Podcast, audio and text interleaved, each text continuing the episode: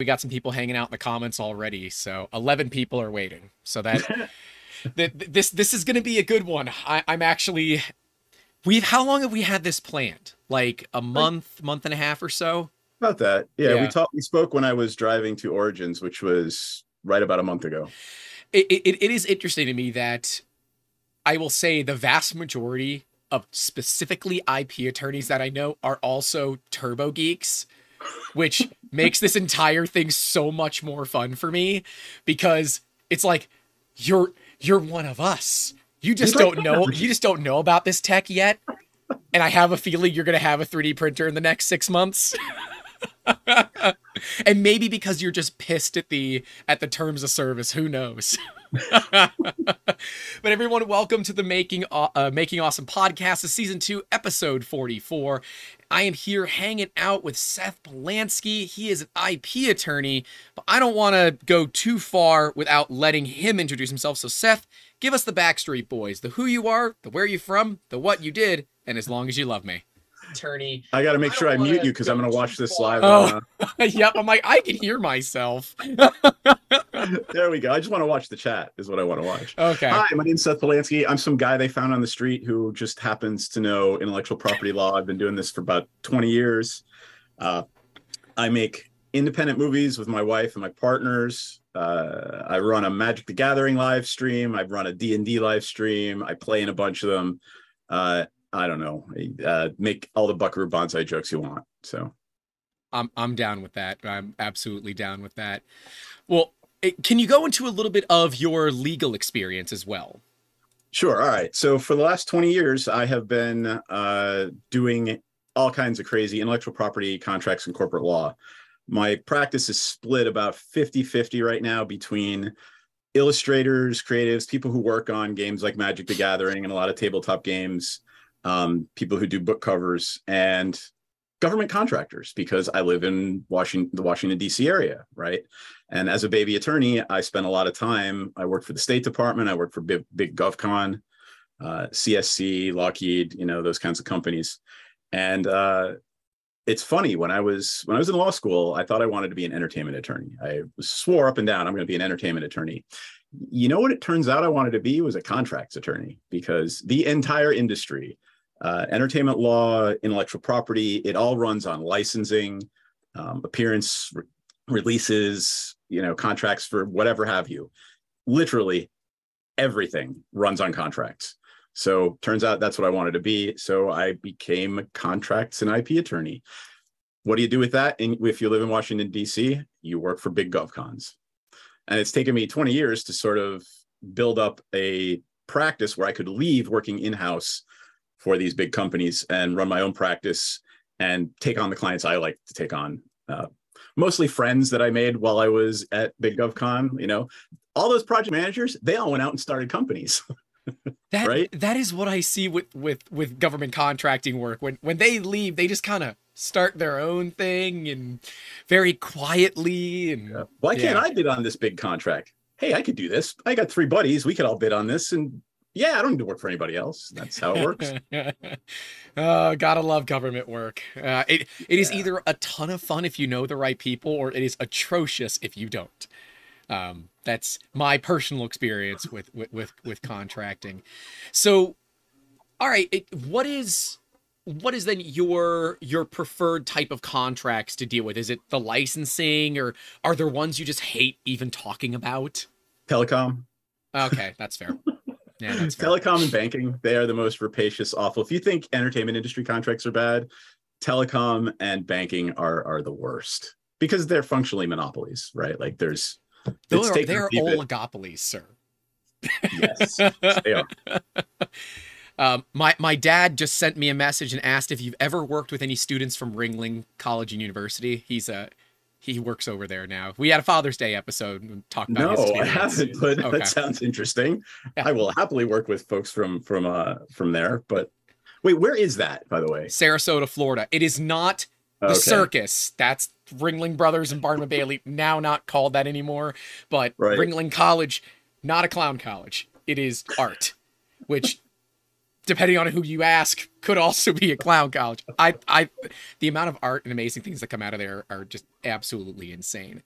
All right, um, cool. Yeah, really, really cool people. But I do want to give a shout out to Mad Cat U S A. He is the reason that we got together. He's like, I got a guy I want you to talk to for, for, for an I P episode. And he sent me your information. He said, I don't know too much about him other than he's a really cool guy. Here's his YouTube channel. Just watch it. And I spent like two minutes watching one of your streams. I'm like, yep, yep, yep. He'll be cool. He's one of us. Yeah. So let's talk. Tell me, what, what's the first question? Like, where do you want to start with all this? Uh, I'll, I'll go anywhere you guys want to go. Well, I, I think the big thing to kind of start with before we start really digging into the nitty gritty is, what is intellectual property law and why the hell does it matter? All right, look, so intellectual property law is just like any other type. Intellectual property itself is just like any other type of property, except it refers to property of the mind, right? Like books, games, T V shows. It, there's so many things that are intellectual property. It is just, it is a type of property that is not physical. That's the easiest way to think about it. Okay. Um, Does that make sense? Yep. Uh, and most of the time, the way people monetize intellectual property is with a contract. So, I mean, right? How do you, you can't just say, if I want to buy a widget from you, I pick up the widget and I hand it to you. Well, if you want to get some intellectual property from someone, what do you do, right? You have to write down first what the intellectual property is that you're buying or licensing from somebody else. And then you have to ex- execute that contract that explains, I've bought this thing or I've licensed this thing and I can now use this thing, and how much money you paid for it, either in a lump sum or sliding scale or royalties or whatever. That is in a nutshell, right? How you, what intellectual property is and how you would acquire it. That was, wow, that was really, really nutshell. Yeah, no, that's actually one of the better explanations that I've heard of it. We, we deal with I P a lot. I have like five or six I P attorneys that we work with on a regular basis.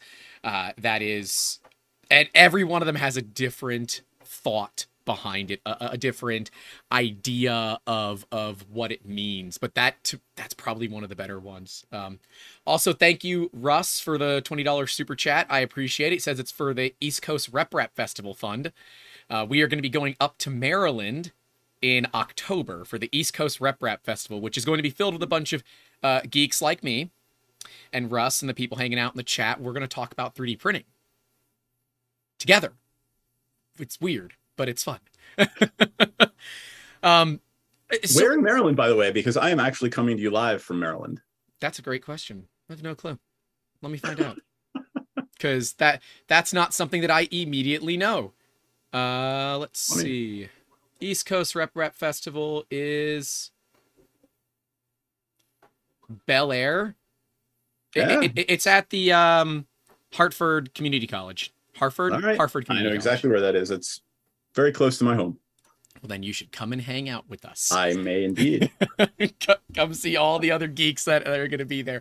And the big thing with the three D printing industry is open source all the things, right? The machines you see behind me, fully open source to the point of you can build it.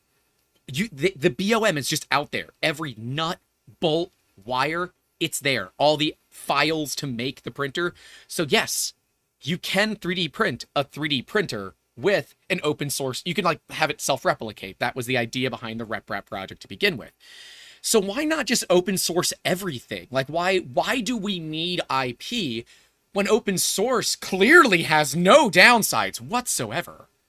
Because capitalists got to capitalize. that's, that's the world we live in, man. Like, It, because capitalism, that's why. That's, yep. That's the answer. I mean, my, my bigger question is, right, who's supporting those? Because you are your own maintenance at that point. Yeah, and we so we, we've seen this recently with E three D is probably the biggest company out there when it comes to uh, materials or accessories for three D printers. They make the business end. This is an E three D hot end. Uh, think of it like the business end of a hot glue gun, just a very, very tiny nozzle, right? zero point four millimeter nozzle, heat the piss out of it, push through what looks like weed whacker line, a la duct tape it to an Etch-A-Sketch, you got yourself a three D printer. Um, they were fully open source from the beginning. With their recent uh, system, the, Re- the Revo, they have gone closed source. They left some parts of it open source, but everything else was closed source. And their big reasoning behind it was because these clones that were coming out, out there were pulling so much money away from them that they would not physically be able to survive without right. having some sort of intellectual property protection. But that still brings up the problem of how the hell do you protect it once you have it? Because getting a patent, getting a trademark, getting a copyright, those are, for all intents and purposes, the easy part. The hard part is defending them. Because what is to stop a company from stealing my I P and then just reproducing it, or stealing E three D's I P and just reproducing it? Have you heard of a country called China? Yeah. yeah. Yeah. And, and that's, I mean, literally this, this is a clone of this. Yep. They look, other than color, functionally identical. They perform functionally identical. This is one hundred thirty dollars. This was twenty dollars. Yeah. I have a fun story. Let me share my, my story with you, and it will ex explain my point. Yep. So I had a client uh, who, I have a client who does a Harry Potter LARP, and it was becoming very, very, or sorry, Harry Potter convention at which they did LARPs and other things, right? So it was becoming popular. They got a cease and desist from Warner. Yeah. And the cease and desists uh, posited that they owned every expression of the word Potter as it relates to magic. Now, after having a conversation Did with the they? attorney on the other side, right? After having a conversation with the attorney on the other side, we had, you know, said, no, we're not going to stop doing our, our convention. Oh, oh, oh, yes, I will stop my client. They were using the, the Warner Brothers, the, the um, font. It's like, no, no, no, no, no, folks, you cannot do that. Yeah, no, you can't do that. Yeah. But at the end of the call, and here's why this is important to our conversation. At the end of the call, I congratulated the attorney on the other side uh, with regard to the Harry Potter pop-up bar that was, was about to open in D C that weekend. And you could hear the sigh of long suffering through the phone when she said, can you send me that link, please? Oh, no. So Warner can't even stop this. How yeah. are we, you know, small businesses, even middle-sized businesses, supposed to stop that, right? Well, and e even makers, right? So E three D is a pretty substantial business, right? They they have dozens of employees. When you're looking at an individual, um, Neil, who makes uh, the printer mates, they're caricatures of three D printers that you print on a three D printer and then add the parts to your... It's a thing. This whole industry is just full of inceptions that are just funny. Um, his big thing is like, what if people copy what I do? How am I supposed to protect it? And that is complicated, to say the least. It, because Creative Commons doesn't, th th th as far as we're aware, there's no, Creative Commons is just a suggestion. Like, other than a D M C A takedown, there's really nothing you can do. Is, is is that true? Well, I mean, it's still breach of contract. A Creative Commons license is still a license. But unless Neil wants to lawyer up at a significant expense, you're you're you're, you're throwing rocks at a brick wall, right? I mean, that that's the only way to really protect. Yeah, you know, D M C D M C takedowns are actually more effective than you think. But other than that, no, like you've got to lawyer up. You're not going to get. You're not going to get any any relief, and you're certainly not going to get any relief in certain countries where they are infringing your intellectual property. China is just a black hole of I P. There's just just no way. And Creality Cloud is is kind of the, the biggest yeah. one. So we have same old Shane is hanging out in here. Fotis, Mint, RepCord. Every these are all people. Uh, Brian Vines in here as well. Every every one of these people have talked about Creality Cloud and what they're doing. Um, And Thangs, actually, a U S company, just had this same exact problem. They connected your user account to your three D printer. So anytime you sent a print to the printer, it would post that file for free online. And if this was a file that you paid for, let's say it's Admiral Akbar and it's a trap. Well, now Admiral Akbar is is out there in the open for all people. We're going to get into fan art later. We're, we're going to talk about fan art later. Um, but it, it, what what the hell are creators supposed to do? Because Creality, um, I, I don't know if their name gave it away. They are not U S based. They are Chinese based. And there were two versions of the Creality Cloud website, the U S version and the Chinese version. The Chinese version was just open season. Open freaking season. The U S version, they kind of started to take things down, but they were taking down like a dozen things a day while Shane and others were presenting them with hundreds of models per day that were violating just a small portion that we could find. I, I don't even see a privacy policy or terms of service on the Chinese website. So are you surprised? That that in itself is viol is in violation of so many international. Here's the point though, right? Like international law is not a thing. International law is just, do you, do I agree that the laws of another country might allow me to get dragged into court? So there is really no such thing. So that said, uh, yeah, this is crazy.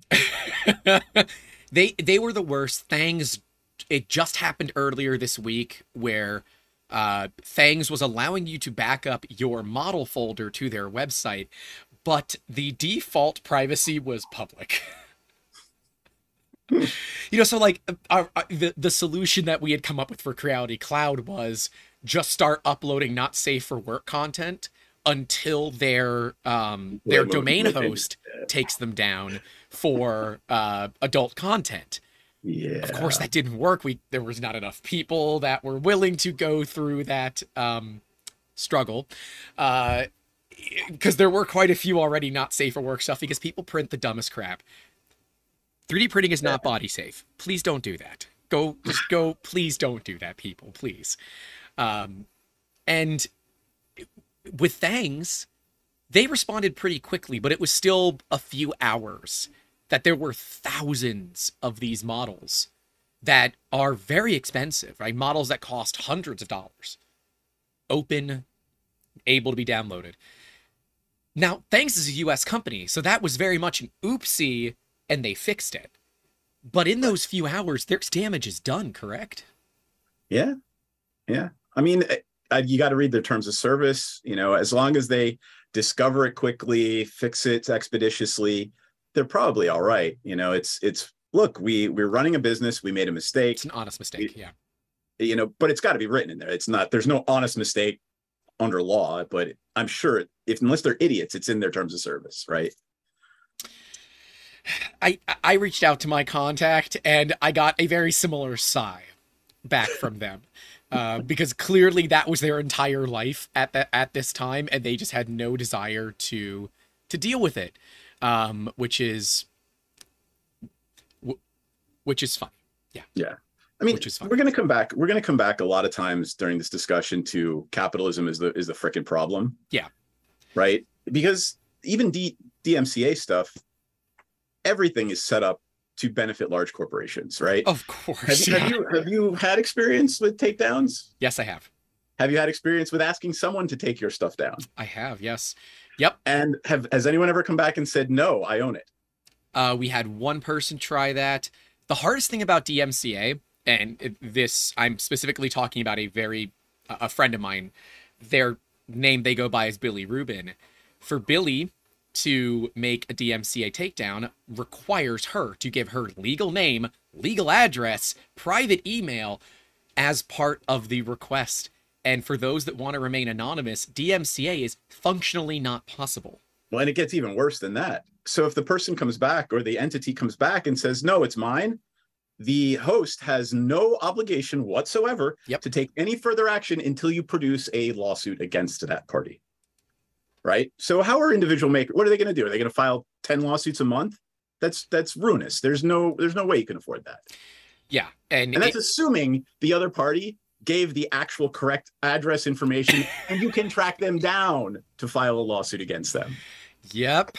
Yep. It, it happens every now and then on YouTube where it's the content I D will tell us, hey, this person took your content and repurposed it. And I look at it and say, do I care? Is it worth the fight? Like, like I live in Florida, so everything is public, right? Quite literally everything. Like my my corporate filing is all public. Who you vote, your voter preferences are all public. And there's one dude that keeps the voter preference website alive. literally just to spite people. Um, wow. It's why Florida Man is a thing. It's the sunshine law. Sunshine laws are all kind of part, uh, a part and parcel to that. So like privacy in Florida is pretty much not, not worth it. I've literally had people show up outside my door on a stream before and freak me the wow. ever loving hell out. Don't do that. Please don't yeah, show please me don't people's do that, homes, ever do that. especially there's, in Florida. Yeah. There's this thing called stalking, and there actually are some decent laws around that. So please. Yes, there are. And it, this whole industry was kind of founded on giving the middle finger to everything about closed source. Stratasys was the company that kind of closed sourced everything. Their patents were incredibly specific, but vague enough that they kept makers from being able to put like heaters inside of their chambers. That's why you see affordable printers are not enclosed. They're open. Um, and that is, uh, a little bit weird. When you look at adding a chamber heater, up until a couple of years ago, that was fully patented. That kind of thing is what has rubbed makers the wrong way. Companies like Slice Engineering, they came out with a fully locked down hot end, right? Every bit of it was locked down, and they got the hell beaten out of them because the industry wasn't ready for it. But it appears that we need to go down this path of we can't open source everything and expect the bad actors to act appropriately. I mean, there's so many, there's, there's from a meta perspective, right? It, it, I'm going to say something that, that you might find surprising. From a meta perspective, from a global perspective, right? Current intellectual property law is racist. It is classist. It is, can you, why would we ever expect any developing nation to respect intellectual property law when, you know, we developed it all? There's nothing left for them to create. How are they supposed to join us? Yep. How are they supposed to develop their country without the use of this intellectual property that is all the property of very large corporations in predominantly white countries? Like, it, patent law is is it's kind not of bullshit. As vicious as, as trademark and copyright law, but still pretty crappy from yeah. a holistic global perspective, right? Yep. And what you guys are saying is the same argument that people in the legal community are, are making about patent law and how it applies to developing nations, right? Like we, we, the law only exists to serve wealthy individuals and corporations, and that's just a fact. Yep. So you guys are tilting at windmills, and, you know, more power to you. And I'll do what I can to help. But at the end of the day, you know, you are setting up across the field in your, in your, you know, with your mounted cavalry from a whole bunch of mechs and tanks. Like that, that's what you're doing. Yep. So it's, it's rough. It's, it's, it's going to be an interesting time to be a, it is an interesting time to be an I P attorney. So it is. And I, a good friend of mine, you will probably know who he is, Josh Malone. Probably the largest David versus Goliath case ever. Over twenty million dollars of legal fees were spent to fight against a company that was very clearly copying him. And while he won, he didn't actually win. They yeah. still allowed, they still, so for those that don't know, he invented Zuru Bunches of Balloons, a thing you hook up to your water hose. It fills like sixty balloons and ties them off for you. Yeah, that's him. And Telebrands, which is the company that is behind As Seen on T V, straight stole it. Like, didn't even try to go around it. They just straight stole it. They likely got one of his old molds um, and just straight stole it. And they just kept fighting and fighting and fighting, hoping that they could run him dry, right? Because individual, very little capital, big company, money to blow. And eventually... Well, Coven M T G is me, by the way. Coven M T G is me on, on the... that's the... Okay. One. Okay. When you see that, that's me. Yeah, you're fine. I, I was gonna, I was gonna get to to, to Pooch is, is the owner of RepCord. I was gonna get to his comment in a bit as well. Um, but yeah, it, right, it is. It, it, Josh spent years, and ultimately it went as high as it goes. I guess this was Supreme Court. I have no clue.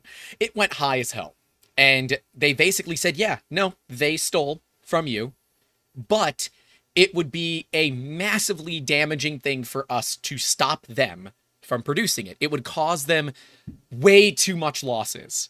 So we're going to allow them to continue to produce a competitive product, but they're just going to have to pay you a royalty fee, which is precisely the failure of the uh, of the U S P T O and the system behind it. So Josh is now lobbying. So he he's up in D C lobbying for protection of the little guy.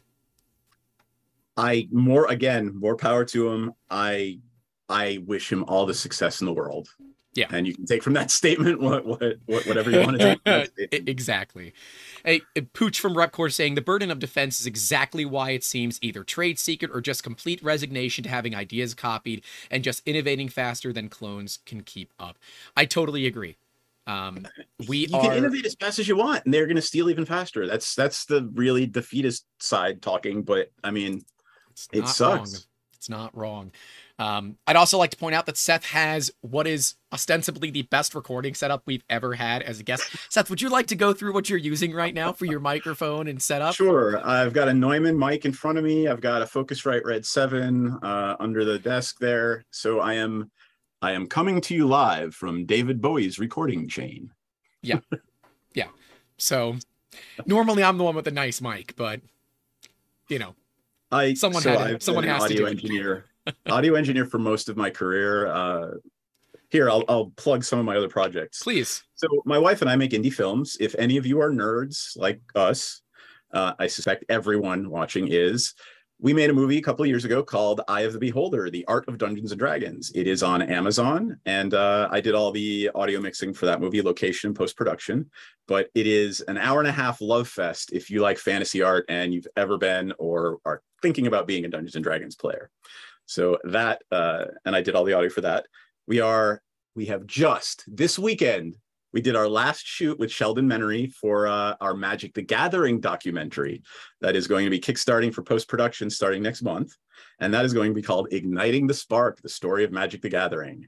I've done all the location audio for that. I will be doing all the post-production audio for that. So uh, I've been an audio guy forever, forever and ever and a day. So there's no reason why I should not have an amazing recording chain out here in the studio. I think we've had one or two other people with studio microphones, but never, never a, a multi-thousand dollar microphone going through a multi-thousand dollar processor and all of that. So yeah, yeah, no. But I, I that shows kind of the amount of dams you give, right? You, you are not only passionate about your personal projects, but you're passionate kind of about most things in life. And that bleeds over to makers as well. We are incredibly passionate about what we do. I've been talking about a personal product that I'm going to be releasing called The Politician, because it filters and produces hot air. For those that couldn't figure out why I've called it The Politician, it's a filter and heater combination for chambers. For, for, for printers, and I'm calling it The Politician. I figured that makes sense to talk about this now. I'm fully closed sourcing, trade secret, everything. Files will never be released. But I have a feeling we'll see copies within three to four months. Are you trademarking The Politician? I'm looking it up right now. No, I haven't done any of that. U S P T O, T E S S.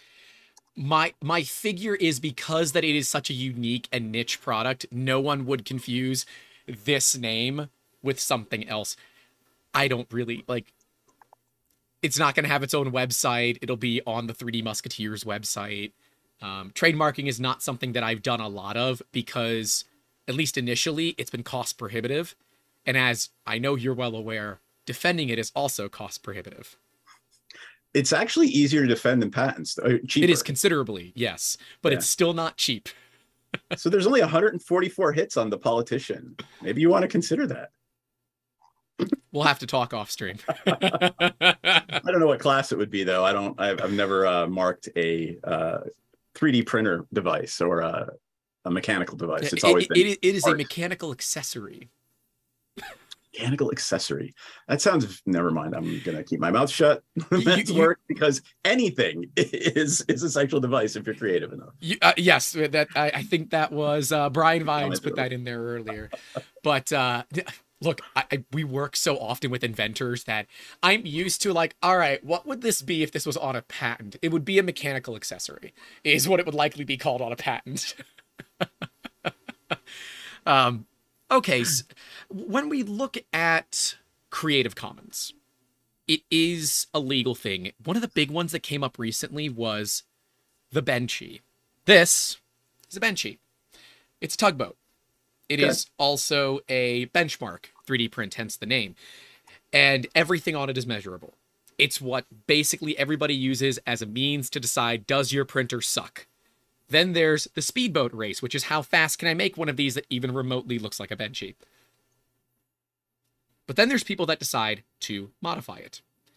Except the Benchy has a Creative Commons non-derivative. And uh, nobody's kind of paid attention to it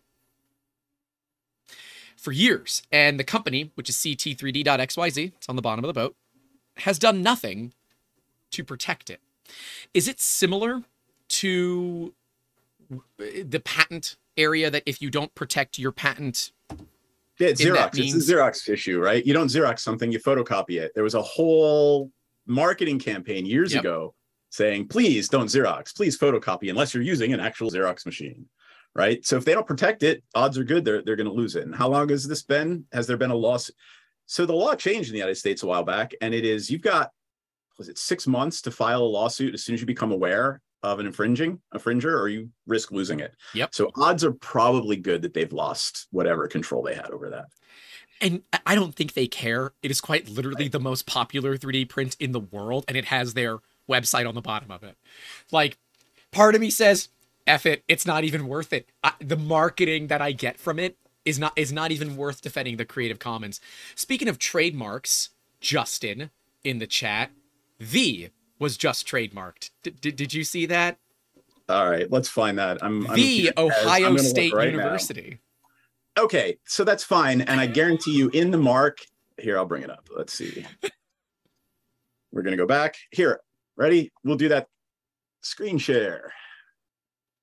Let's share that screen. All right. So here we are. We're doing. We're in Tez. Which screen am I sharing? Am I sharing the right screen? Yes. Yes. All right. So that was the politician search, but we're going to search for, what was it? The Ohio State? The Ohio State. They just got the trademark for the word the. All right. There it is, right?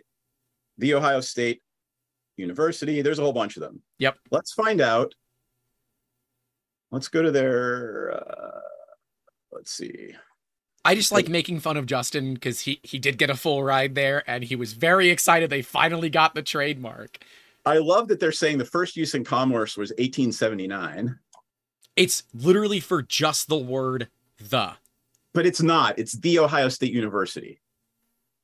Right here, look, these are all the hits that came up with the Ohio State University. Here's what happens. When you when you get a common word in a mark, you have to disclaim the use of the common word. Yes. It is part of your mark, but you disclaim the use of the word the. And that's what I was trying to show you. Yeah, it's... So, uh, you go to T D S R. Here's all the documents. If you're ever interested, here's all the documents that were filed. Some light reading. Yeah, right? So here's the application, drawing, specimen, right? That's right. And the obligatory, my, my dad, Ken Posner, saying, go green. He's a Michigan State alum. So, so uh, obligatory without, I'm not sure. going to force you guys to sit here for ten minutes while I hunt down the disclaimer of the word D. But I'm, I can, I can guarantee you, D was disclaimed. It is just for use in clothing, uh, according to three D Printy. That's their disclaimed use. There you use.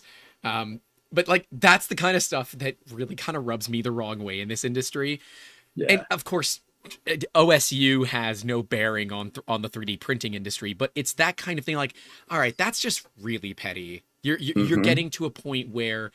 Uh, it, Cool, you have a legal team that's doing all of this for you that you have on retainer, that you clearly just need to use retainer money up a year. Yeah. The little so, guy ends up getting screwed. So I'm a huge dork. We have already established this. Here is I one know. of my Magic Commander decks uh, sitting in front of me here in the studio because obviously we stream out here. And there was a point in time where, where Wizards of the Coast, now owned by Hasbro, was trying to uh, copyright the word tap. Tap. To tap the card, to turn the card sideways. Yeah, yeah, yeah. They wanted to copyright tap. Oh, now, God. Now, the symbol ended up getting, getting, you know, protected, but they literally wanted the word tap to be trademarked. It's it's a fun, it, yeah. And and by fun, I mean, oh. That's funny. uh, uh, Tarzman just, just posted the link, I guess, to the exact, to mm. the exact one. Um, and they don't like to link, though. Oh, yeah, they do. Look at that. The, oh, I love it. There it is. All right. So let's see. It is documents. So let me share my screen again. When, when we looked, when we last visited the T D S R, uh, there were what, three documents? Yep. So notice all of that. So here we go. They, they, office action outgoing. I guarantee you this office action outgoing was was a rejection. Yep. Response to office action, amendment and mail process, suspension letter, T D S, T E A S response to suspension inquiry, amendment, suspension letter. That's been four years, it looks like, right? Since twenty eighteen. Since twenty nineteen. twenty nineteen, yeah. Okay. Right? I have so a very they... small screen on my side. Exactly. So I just want to see uh, snapshot. Let's see. A A U. All right. I want to see what the A A U says. Very light reading for those that yeah. are looking for something to print out and leave in the bathroom. The U S P T O has accepted the amendment to allege use filed for the term after influence as meeting the minimum filing requirement. It was returned to the examining attorney for review.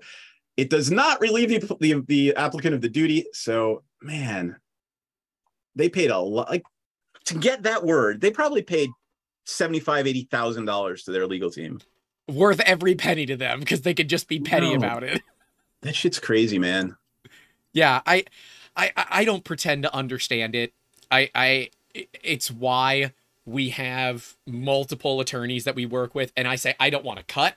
I want to send people to you with the understanding that they come back to me when they're done, because I don't understand it enough, and that means I'm going to screw it up. So we. Were... Oh, sorry, I just found the answer. You found the answer. So if you look here, right? Yep. It's, it's this thing. It's this stupid thing. The. Yes. So unless you are going to put the in white and red inside your T-shirt, you're not infringing. So it, it is what they were trying to do was limit it to just that. And yeah, you know, it, it's sensational and clickbait to say Ohio State's trademarked the word the. Well, no, they've, what they've said is you could use the word in that block letter format inside a shirt and copyright it so that people can't lie and say we are making official license stuff from Ohio State. I will say they put out a press release saying they got they got the copyright. Of course they're going to do that. Of course they're going to do that because it's clickbait. It gets eyes on it. So something that has come up recently, and I found this during a live stream, was the Snapmaker terms of service that you agree to to utilize your two thousand dollar three D printer. It says, and I'll I'll post um I will post a Google Photos link so you guys can get it in the chat. It will give you my full name, but I've never hidden that. Um, it says that log file. So.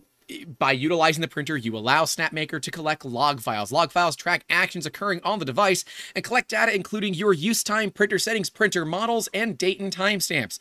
Snapmaker touchscreen app uses the collected data for various purposes. One, to provide and maintain our services. Two, to notify you about changes to our services. Three, to allow you to participate in interactive features of our services when you choose to do so. Four, to provide customer care and support. Five, to provide analysis or valuable information so that we can improve our services. Uh, data mining. Uh, six, to monitor usage of our services. See above. Seven, to detect, prevent, and address technical issues.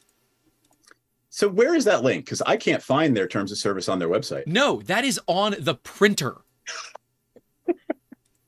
That is on the printer. Yeah. When you use the printer, you That's must insane. agree to that. That is the touch screen for the printer. You cannot use the eighteen hundred dollar printer plus accessories coming out. They, it was three grand is what they sent me valued. And this was a review unit. I didn't pay for it. But you have to agree to that image to use their service, which is, well, it's bullshit as far as I'm concerned. Crazy. Where does that stand? And I guess we, we didn't say this earlier. We should say it now. This is not legal advice. Seth is not your lawyer. I am not your lawyer. I am not a lawyer. Anything you hear here to your detriment or otherwise. Is this, is this even legal? In China? Probably. I mean, I'm not versed in the laws of China, but here, there's, you know, there's, this seems like a massive G D P R violation. Well, it's it's consumer protection, number one, in the U S, right? The Consumer Protection Agency, they would really want to know that people are buying ten thousand dollar things that come with gotchas that they weren't made, made aware of beforehand, right? So that's that's number one. Number two, uh, who's going to enforce it? You know, it would be a government enforcement. And I'll bet you this company doesn't have any assets in the United States. They might have a website, they might have a distributor, but are there really any assets for the government to attach, or for you as a consumer if you wanted to sue them, right? Right. Where are their assets located? If you sued them in the U S, who would you sue and what would you expect to recover? As the three D printing nerd Joel Telling has pointed out, Snapmaker is not a three D printing th- three D printer company. They are a marketing company that happens to make a three D printer. Yeah. Similar to Thangs. Thangs is a parent is a child of FISNA. So FISNA is the parent company. FISNA is an A I and data company. And if that doesn't concern you for what your models are being used for on their website that you're using for free, maybe you should take a look again. I got a better one for you. You ever heard of a company called Tesla? Uh, they're not Nikola. Car manufacturers. They're data con- they're data collection companies that happen to make a car. Yes, they are. All those cameras, they're not there for your safety. They just happen to also provide some safety yeah. sometimes somewhere. The internal cameras that are inside of the car. Yeah. Yeah. Uh, what is it? There's, there's another. TikTok is a great example. Oh right my now, gosh. TikTok right? is terrible. Yes. Holy crap. It was no, just no, ruled we, on, wasn't it? But and it was it was shown that yeah, w- we made some good faith efforts to make firewalls. Oh, the Chinese execs can still access all that data. Sorry. Okay. So anyone using TikTok is giving functionally all of their data and information to the Chinese government. Yes, and that's why it's it. There have been talks about blocking it here in the States. That's come up recently um, because if you happen to have clearance for certain things and you have TikTok on your phone, you might be violating your clearance. You're absolutely violating your clearance if you have TikTok on your phone. Yeah. Uh, most people I know with clearances have two devices. One is personal, one is private, and they are not allowed to take their personal device even to the work parking lot. Because that shows where they work and what they're doing. According to Justin, Snapmaker is a Japanese company based on the phone uh, number. Or they have a, uh, or they have an office in Japan, right? That's fair. Or they've set up their company. I mean, I can go online and I can set up a company in any state in the United States this afternoon. You go to Delaware too. you yeah. know, the, the state that has more co- more corporations than people. So it's all, it's all, by the way, a race to the bottom in terms of uh, revenue for states, right? Everybody's right. moving to Wyoming now because Wyoming will actually shelter your assets in case of a divorce or a, a lawsuit. Will they now? Yeah. Wyoming is now the freaking Cayman Islands of the United States. Gonna go see what so it takes have, to move Wyoming, move three M to Wyoming. I hired clients who asked me to do that because there's, there's a line, right? I will help you. I will help you minimize your taxes. I will not help you shelter your taxes. I want to, for me, it's just sheltering. So fun things. Uh, I can't get insurance uh, because apparently the same companies that uh, will insure C N C machine shops won't insure three D printers because we can make two A items with them. But the C N C machine shops would never do such a thing. No, no, but but but three D printers, we are all reprehensible. We are terrible people, and and, and all we do is is create ways to violate federal law. Um, clearly, because we would definitely never use it for legal means to help people. Um, and that's my concern. Things like, well, those scanners are eighty thousand dollars of assets on my company, and there, it would be nice if I could shield them a little bit. Are there specific questions on your insurance riders about that? I think we discussed this when we talked before, right? No. Right? What do they, what do they ask you about? Nothing. They just canceled it. Really? Yeah, they just canceled it. I had an insurance policy and they canceled it.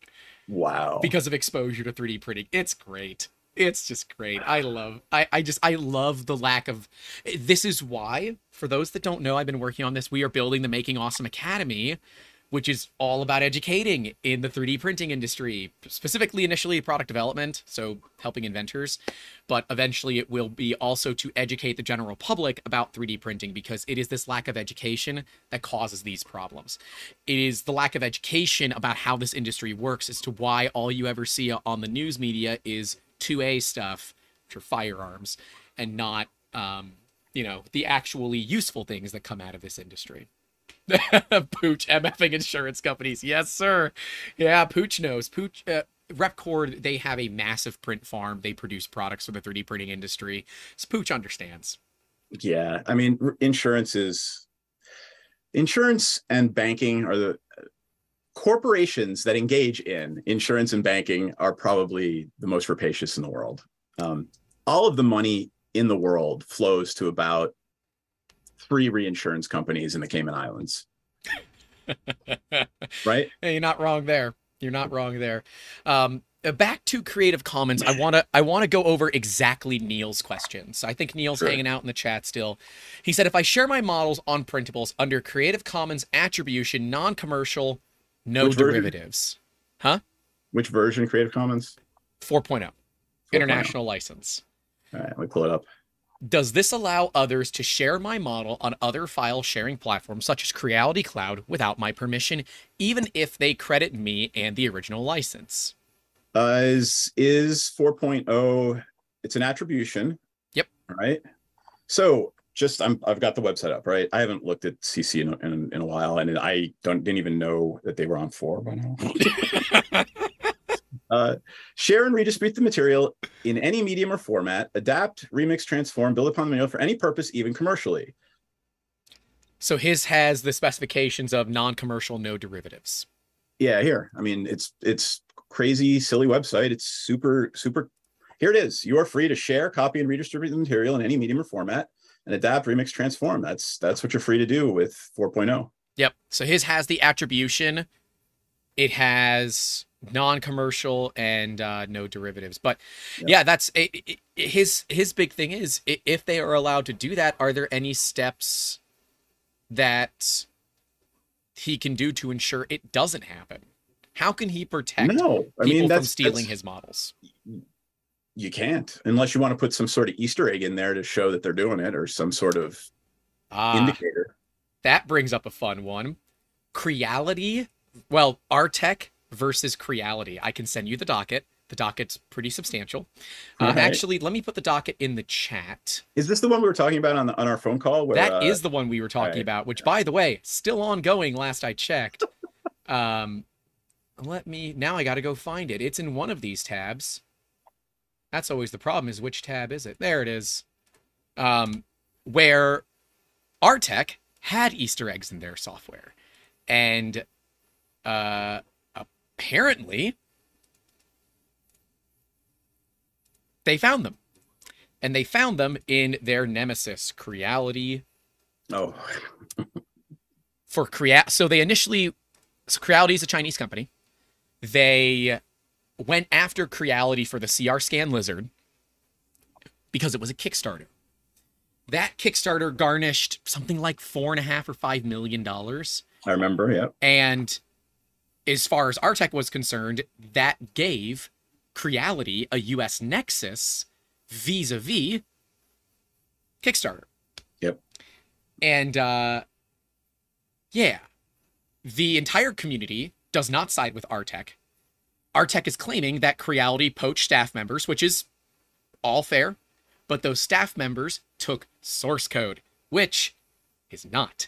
And they were able to find those Easter eggs in the code. And as well as Creality software was called Creality Studio, R T E C software is called R T E C Studio. That's a copyright thing. That is so easy to deal with.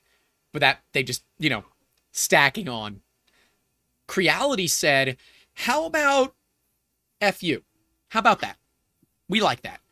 They get, they told Kickstarter to refund all the money. And that same day, they sent out an email to every single backer with a link to a uh, crowdfunding platform based out of Hong Kong. The lawsuit is still ongoing, but the scanners have shipped.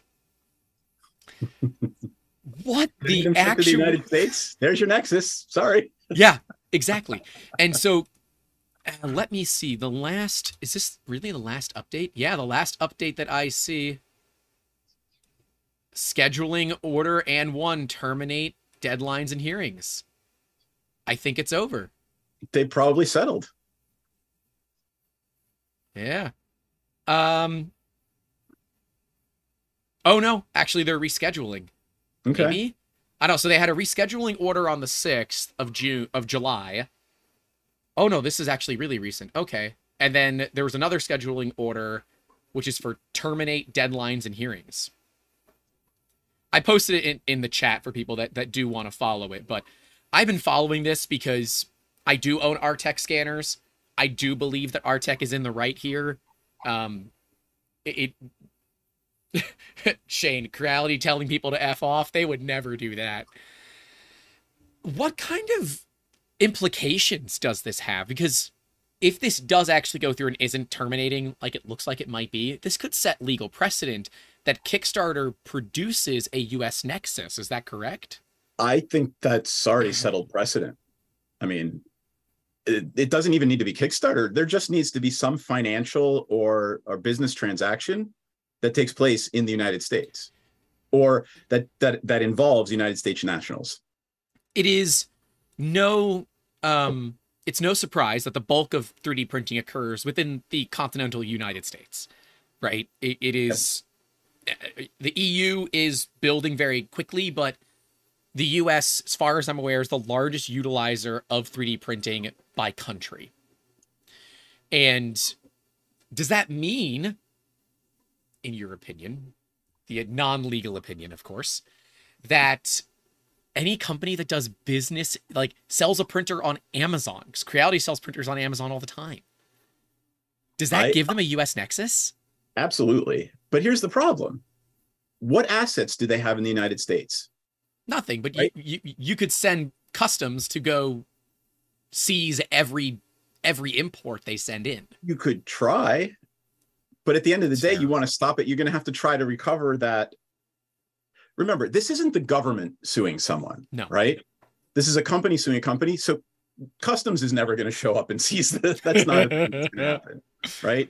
That's a government response. That's not a, a company-to-company response. That's fair. And remember, as much as we like to think so, uh, it is not a criminal wrongdoing. It's called it's a tort. Yes. Intellectual property infringement is not criminal law. Your district attorney does not bring the case. You do. Okay.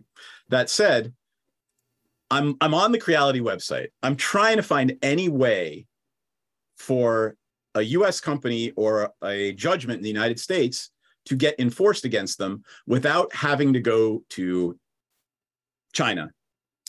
I don't and think that the Chinese court or a, was did somebody say it was Japanese earlier? No, no, Snapmaker's Japanese, Creality's Chinese. Got it.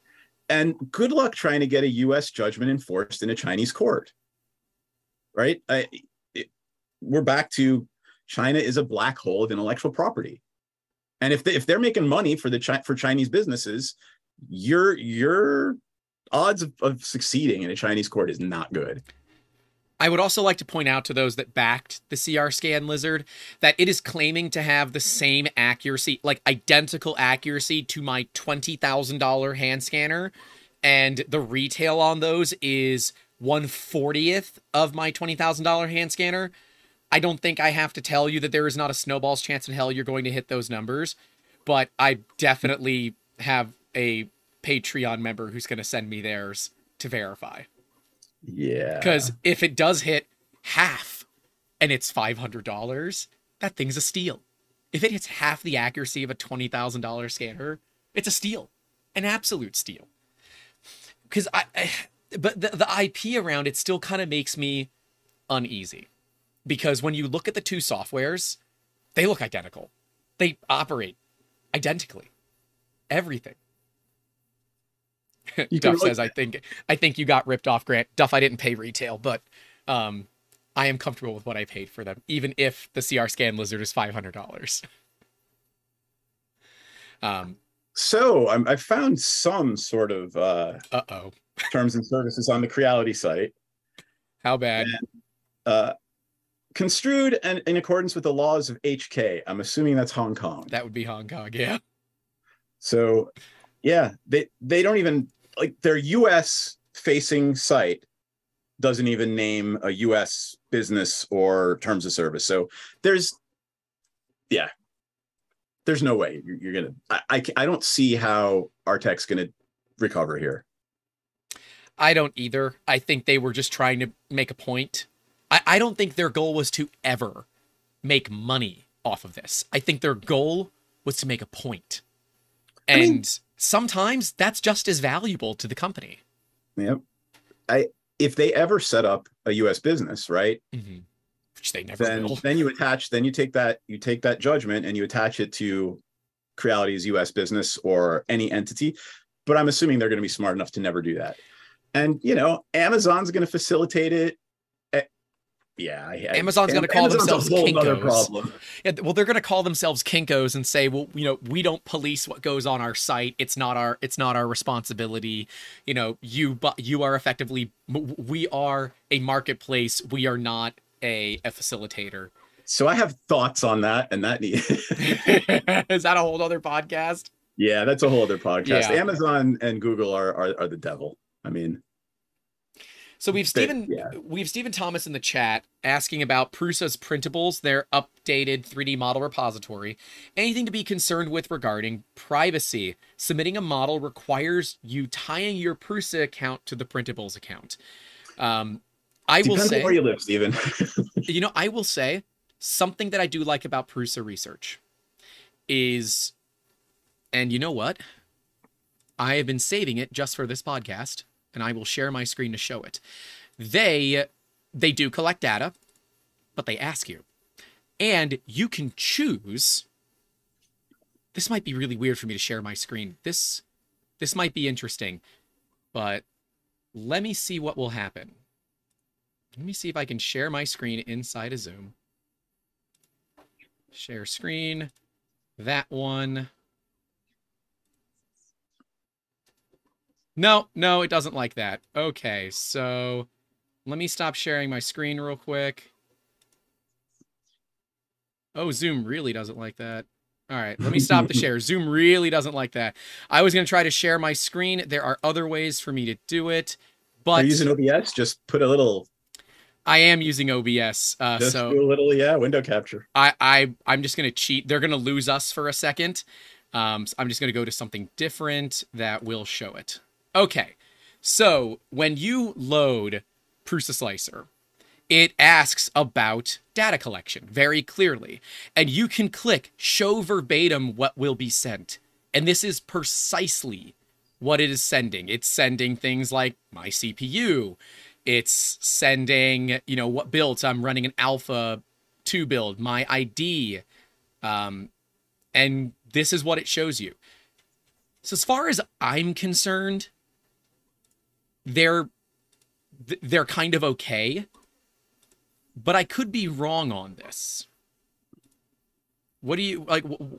What is your what is your take on a company that they do data collection? They let you completely opt out of it. So if you yeah. choose to opt right the hell out of it, they don't care. Um, but that is interesting. I think Prusa is doing it right. Yeah, I agree. I, I mean, look, we live in a world where data is king. And collecting data is important mm-hmm. to your business.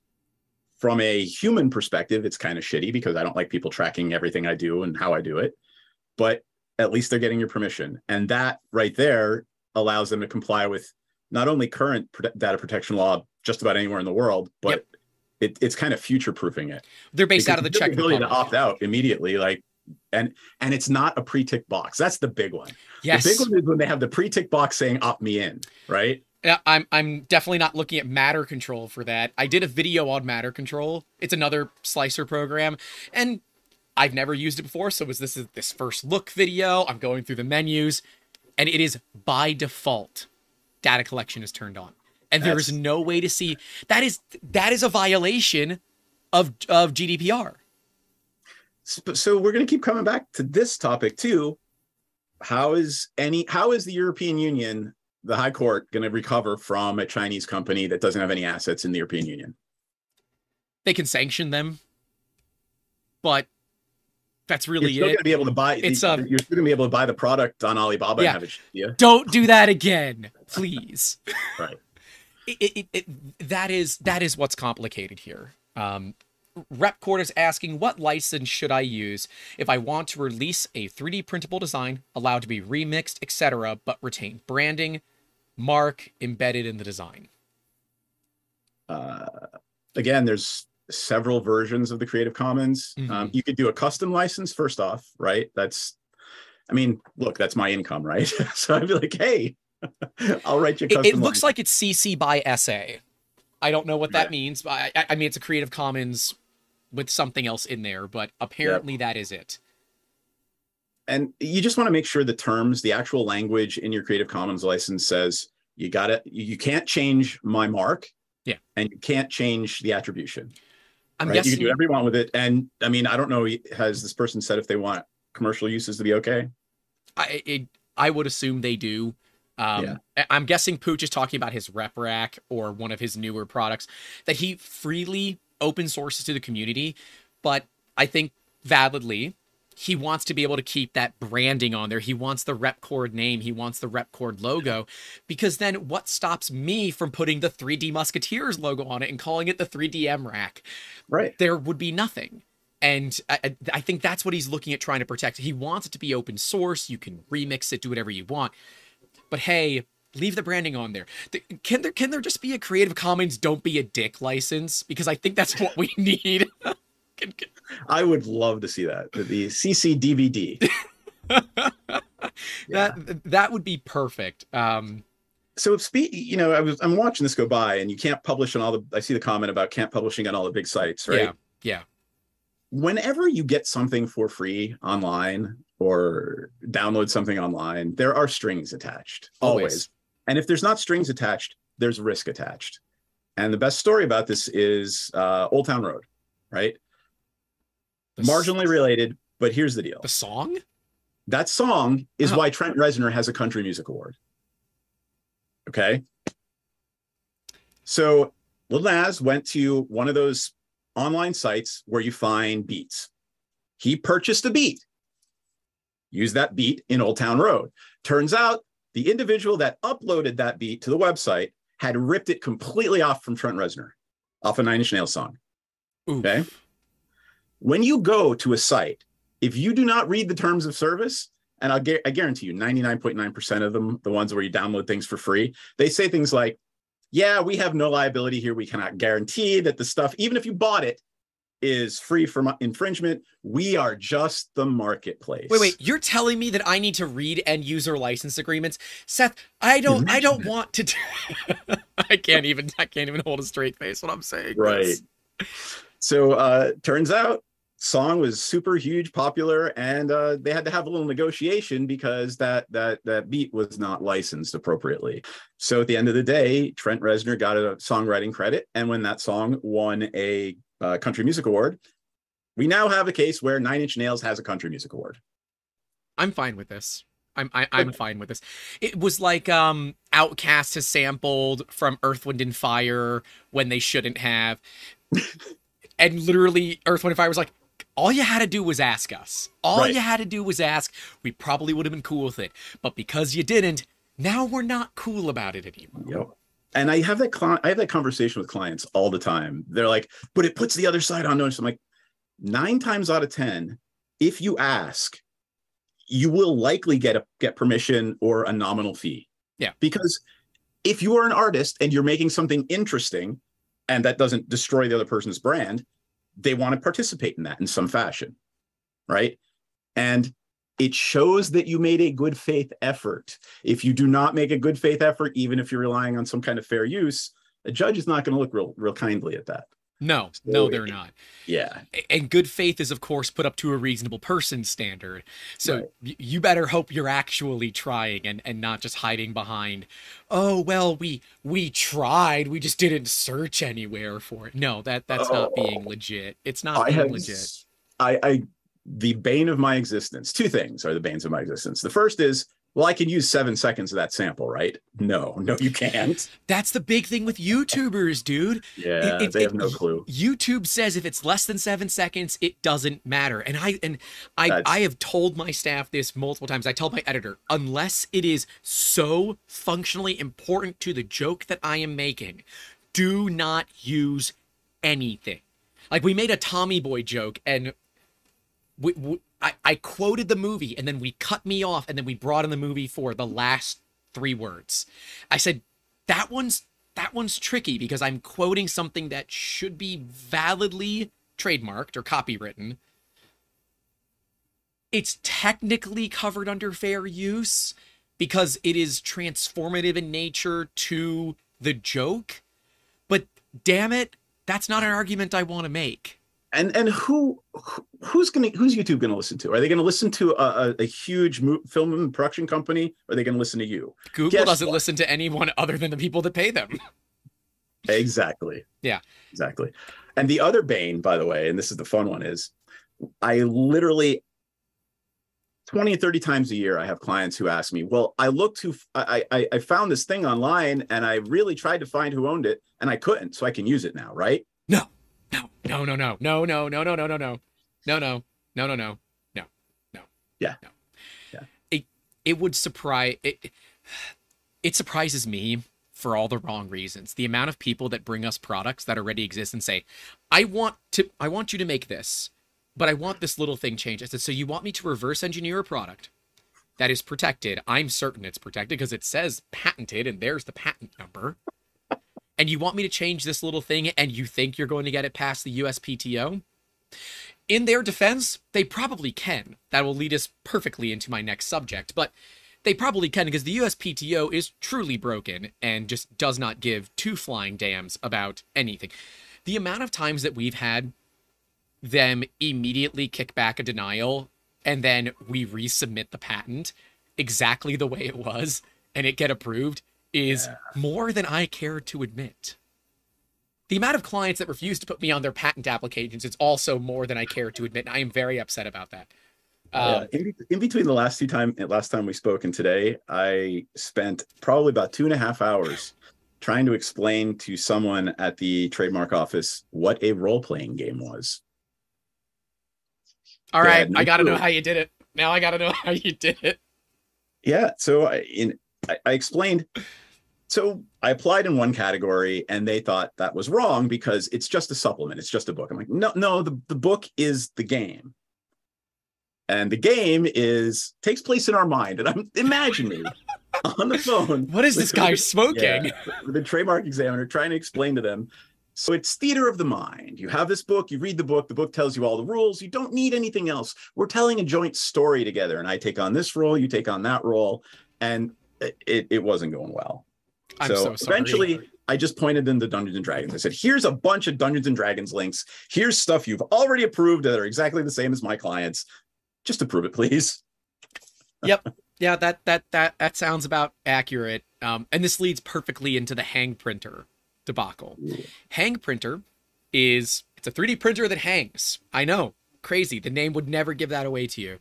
Um It's designed to be a big machine that can hang in a room, right? Where you hang it in the corners of your room. A U S company was just granted a patent on a Hang Printer. The Hang Printer has been open sourced for over for almost ten years now, with everything published on GitHub, everything, B O Ms, and th the guys that have made Hang Printer are not U S A based. And are now having to get an attorney to fight this. Now, I w people are asking, well, how did the U S P T O pass it? Because they're idiots. Seth won't say that, or maybe he will. I will. They're idiots. They don't care. They didn't do their research. The patent that was submitted to them was likely so incredibly vague that it doesn't matter, that they wouldn't have found it anyways. But clearly, it is a Hang Printer.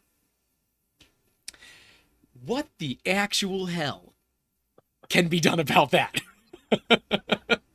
So uh, I'm having this issue with a client right now. Uh, the U S P T O often will issue conflicting patents. Yep. They will often issue things that should not have been issued. and they, they don't like they don't ever really take culpability for that, right?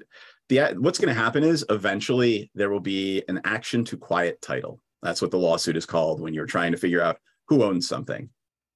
So there will be a lawsuit eventually that will tell the U S P T O which one of those two patents they screwed up. But that that's how that generally plays out, right? Um, Jeff says, no, no, no, it's a suspended printer, completely different. It's clearly the same thing.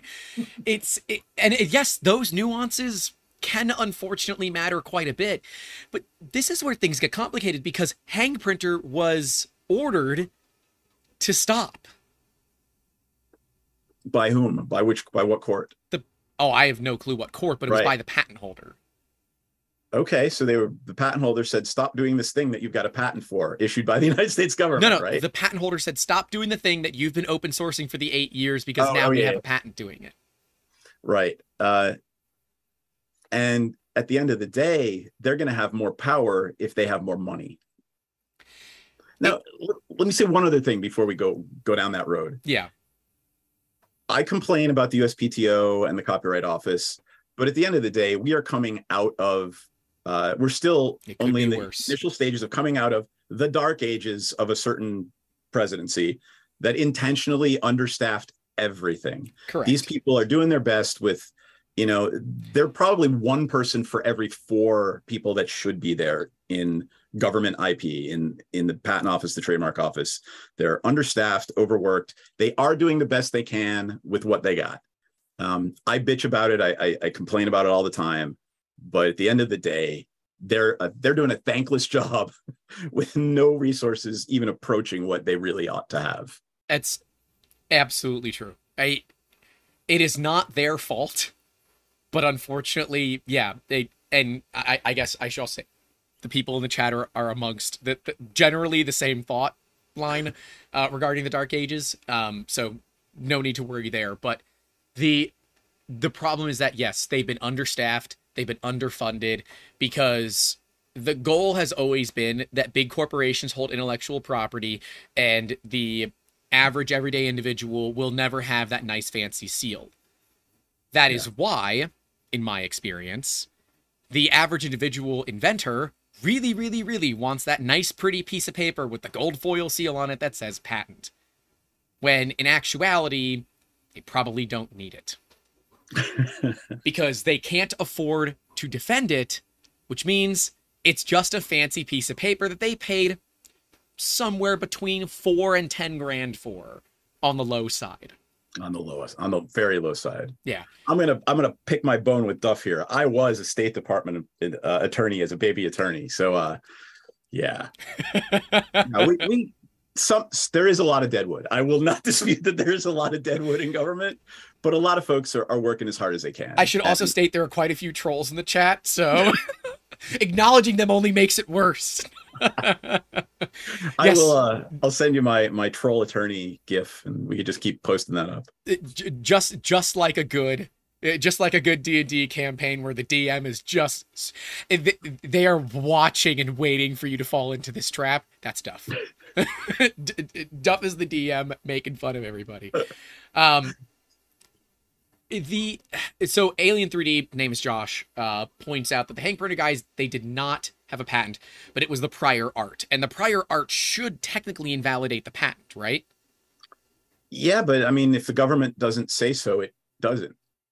That's what I'm. I, so the point there is that patent likely should not have been issued if there was all kinds of ridiculous open source stuff, and they combined it in a way that wasn't new, and if they didn't build a better mousetrap, right? Right. Building a better mousetrap will give them a patent, but it's only for that use in that manner of that prior art. Does that make sense? Do you understand? Yeah, I, I do. I it, it, So I'm trying to see if I can simplify it some.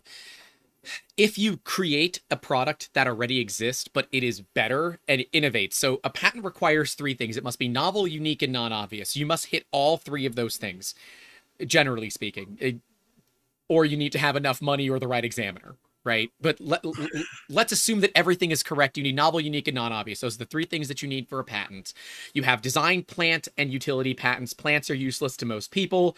So it's design and utility. Design patents are quite literally why the three D printing industry is wrought with patent infringement, because their design patents are meant to be violated by three D printers. Utility patents surround use, and the Hang Printer patent was a utility patent. I read through it. What they did is they did innovate. There are some small innovations made, but they did go after the entire object. They went after the entire thing, not just their innovation, which, okay, I don't blame their attorneys for doing it either, right? Like, I would think that any attorney would try. I don't think that they were expecting to get it. But that's what you do. Like, you can't go after just a piece of a product, you know? It's true. It, creating a better wheel will likely get you sued by all the tire manufacturers, but creating a better wheel will solve people's problems. But the likelihood of you ever getting a patent on it is slim to none. Because what's right. going to happen is as soon as it's granted, you're going to get sued. They're going to run you dry in court. Your patent will be invalidated, and you're going to end up crying. Basically, you, you, you're going to end up disappearing, like the Chevy E V one and some of the other early electric vehicles, because they innovated when the big companies they decided they shouldn't have. Well, they should have just licensed is what they should have done, right? Should, somebody should have been deemed the winner and licensed it all, and all that would have gone away. I mean, but that's even worse for capitalists, or better for them, worse for us. Let's talk about the licensing thing, because, like, one, that's way more up your alley anyways. But licensing, to me, is where every inventor should be moving. I do not believe that going to market is worth it. You need one hundred plus grand to go to market in this day and age. Licensing, you got a big company that's got that has a marketing budget that your entire budget for doing your project is a rounding error for their marketing budget, yeah. right? I, I I I don't see a point in going to market anymore. With some of the big guys out there that are going to copy you, you might as well just give it to them and make a percentage on it and not do any of the work. The day of the individual inventor is pretty much over. It, it, it it's it's you can look at all the data surrounding it. There is. It's infinitesimal compared to the, the patents that are being filed and granted to large corporations, right? I, I think one hundred thousand is a really small estimate. I think that's... that's. I said at least one hundred thousand for a reason. Yeah. Right? Um, and you just, you, you cannot do that anymore. No. So you're going to have to, you're going to have to license it. And I recommend a license rather than starting your own business, because your investors are going to end up owning that I P and not you, right? You own the I P and you license it. You do not try to start your company. That way lies madness. It's awful. I've seen it happen many times where people have a great idea. They want to take it to market. They're, they're like, I want this to be my business. No, your business really should be licensing, because if you start this business, your investor is going to give you a bunch of money with a whole bunch of strings attached to it. And quite frankly, they might have a more vested interest in you failing and taking that I P as collateral when your business goes under. And then they control all the licensing for that. I think you will greatly enjoy the talk coming in two weeks. I'm giving away a guest. I don't ever do this, but I'm giving away a guest. Uh, Monday, the twenty-fifth of July, we have Ken Johnson, the creator of, of Phase ten, coming on. The world's second best-selling card game, not tabletop game. Magic obviously beats the hell out of it. But Uno is the best-selling game. And he licensed it to the same company that makes Uno. And he's and he's going to come and talk about how that worked out, how he decided that patenting was a bad move because of the limitations, that trademarking made a lot more sense because they're never going to rebrand it because they'll have right. no chance of it succeeding. So, yeah, that might be a fun one for you to hang out at, oh, yeah. or, or at least listen to, because that whole – there's so much nuance in how to do things correctly. And the average everyday individual will make one small mistake, and that will eat them alive, because a good attorney is going to just hound on that. And that's why it's why we have multiple attorneys that we work with. I have everyone from my New York asshole, which happens to be the nicest guy that we work with. He just does not come off that way, to the eccentric individual that's going to walk you through how to do it yourself and charge you very, very, very little to do it.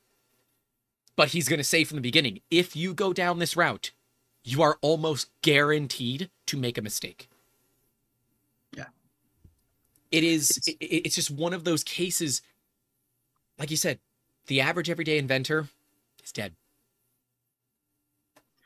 If uh, there's a reason why founders who refuse to give up the reins of their companies end up losing everything. If you are a founder, you are not a C E O, you are not a C F O, you are not a marketing executive. Mm-hmm. You are going to fail on those counts if you do not step back and say, I need to hire a C E O, an experienced C E O who has exited a company before, at least one, an, uh, an experienced C F O and an experienced marketing person who have done all of those things. If you do not, if you do not do that, your odds of failing and making awful, awful mistakes increase exponentially. It, it, it just is what it is. So my advice, and I hope people, if, if you take nothing away from this, if you are starting your own business, know when to get out of your own way and hire people who know what they're doing. Know, you know? When to hold them, know when to fold them, know when to walk away, know when to run. That is literally the best advice that anyone can give. Um, it, it is, it is, it, it's frustrating to me because I watch inventors come through our doors and they say, I want a patent, I want a patent. And I literally have to talk them off of a cliff because I know that as soon as they get that patent, they're going to do jack shit with it. Nothing is going to get done. They're going to hold on to it. It's my pretty. It's my pretty. And they're going to do nothing with it. Okay. Yeah. You're not Gollum.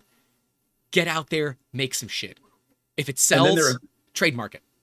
And they're eventually going to not own the company because they're going to go to an investor and they're not going to know how to negotiate well with the investor. And the investor is going to give them something that, that, turns on a spigot of cash, but also comes with, when you turn that spigot off, if you haven't paid me back, I get your I P now.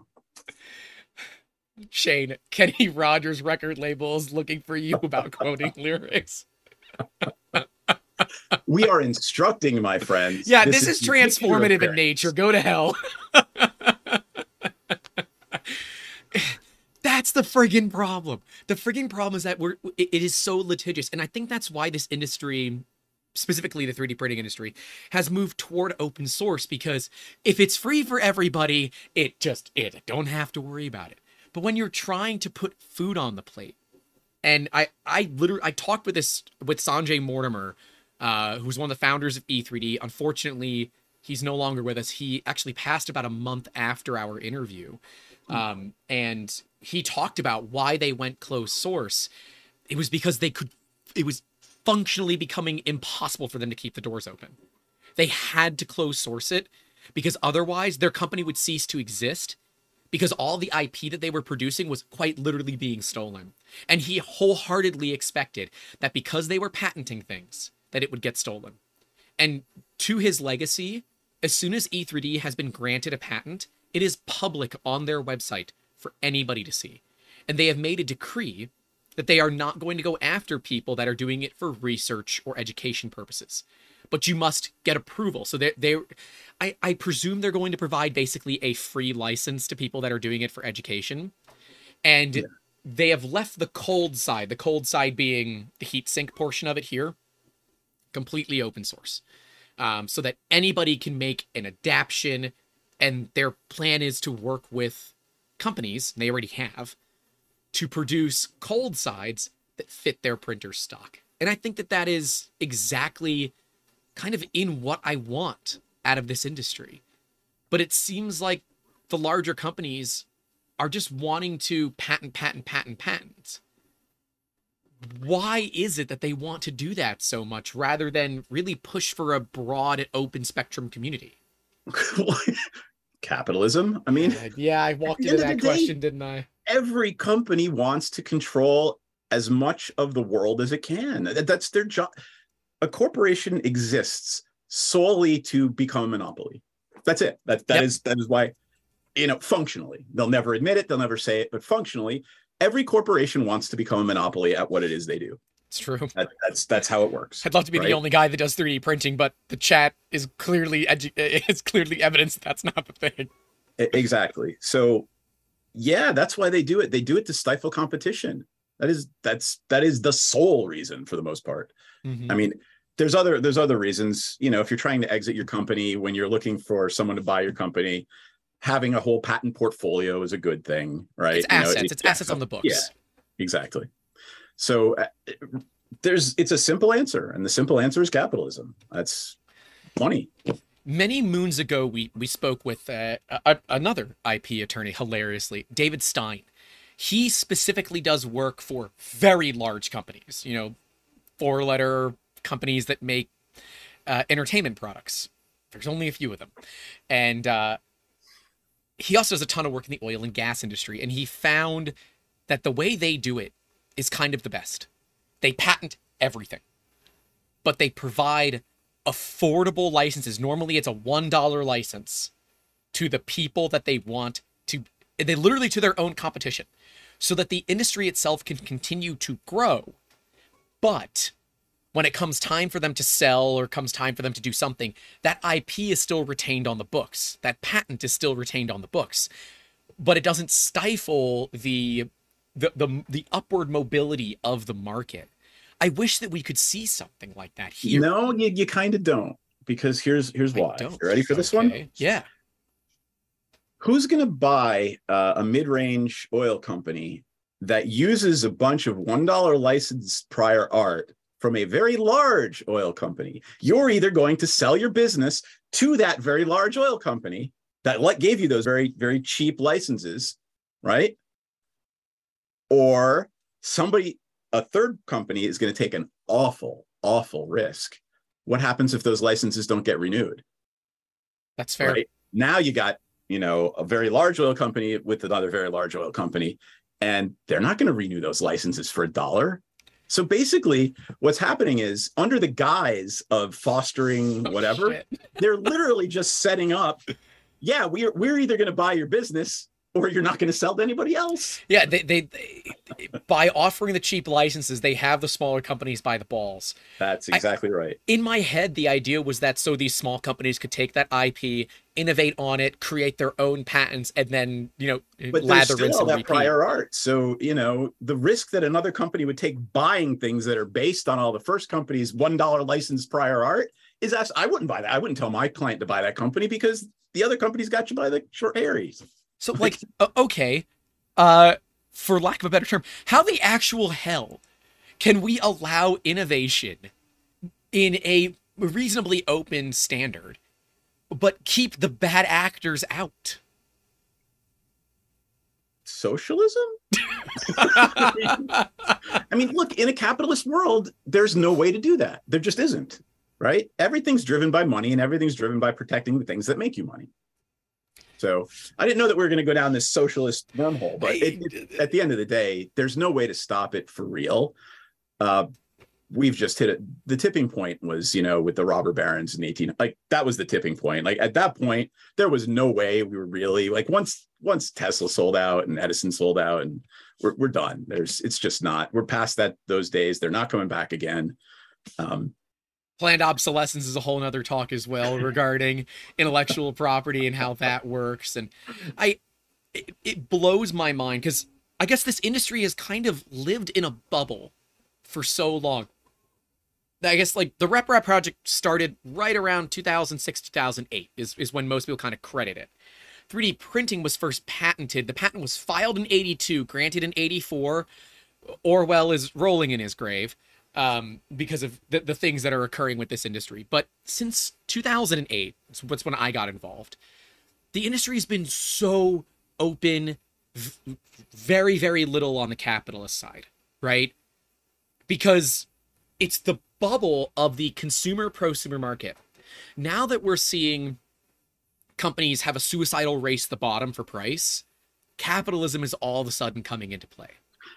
Here's... Here's my take on that. It's not just your industry. It's every industry. Until there is a cheap, effective way for uh, mass commercialization of a product, the big companies don't care. So you can have this wonderful utopian relationship with your community until there is a way in whatever industry it is. You know, we saw it, we, there's so many industries you can watch this trend in, right? But until there was a way to make this cheaply and effectively, the big companies didn't care. But now there is, and now it's, there's money, there's, ooh, there's a lot of money to be made here. Let's copyright everything, let's patent everything, and, you know, keep all the, keep all the revenue for ourselves. Right? Like yeah. nobody wanted anything to do with electric cars until there was like, okay, maybe we can make some money doing this. Well, it wasn't until they got sexy, right? The the the Chevy E V one, which is not the first electric car. Porsche made the first electric car back in the early nineteen hundreds. I'm not even going to get into this today. Just I, I can, but I'm not going to.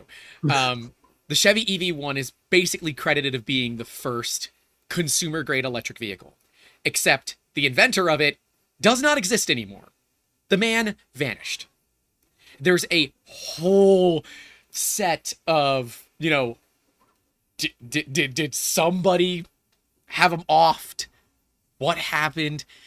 Then Tesla comes around with the first Roadster, not the one that they did the world's most expensive marketing video of by literally sending it up in a rocket. Like, That is that is quite literally big dick energy right there. What are we going to do to market our company? We're going to send a car into space.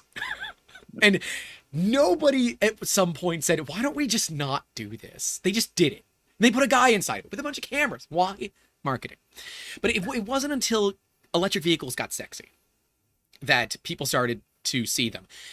It wasn't until climate change. I was going to say global warming. Had to correct myself. Climate change. It's not until climate change has become so dire that large companies are uh, effectively unable to ignore it that hybrids have become sexy. The Porsche nine eighteen Spyder has got to be one of the best looking cars on the market.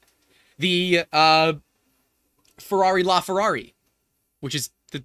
Anyways, both hybrids, incredibly fast. The hybrid is not to save fuel. It's not there to save fuel. It's there because they're required to do it by law. There, it, it upsets me that the industries outside of the three D printing industry seem very much to be, we're going to find every way we can to get around the the rules and regulations, where the three D printing industry is like, what rules and regulations? We're just kind of here to make stuff. We're going to ignore the microplastics. We're going to ignore the landfill concerns. But we got cardboard spools now, so we're definitely being more environmentally friendly, right? it,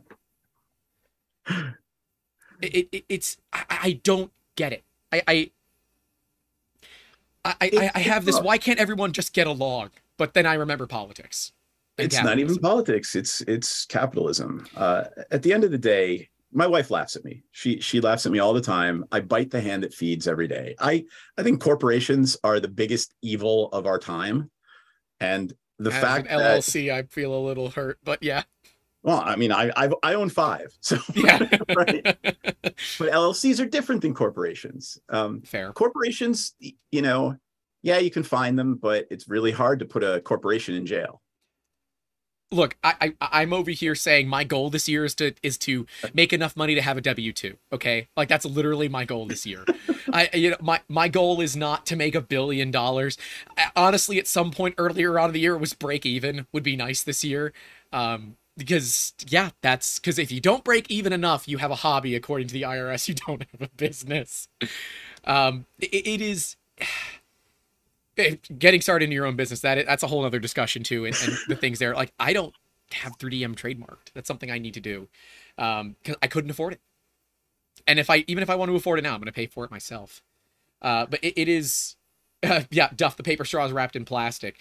Uh, Wham Bam Systems saying it is tough. As soon as they came out with their Mutant product, the Mutant is a quick change setup. So if I wanted to take the three D printer head off and put on a pen, C N C milling head, I could literally just take it off, put it on, click it, lock it, boom, all the electrical connections are there using pogo pins. It all just works. They question for Wham Bam Systems, right?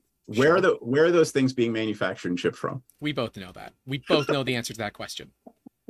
You, you don't even have to ask that question. We both know the answer to that question. They got, so their I P issue is actually from the community.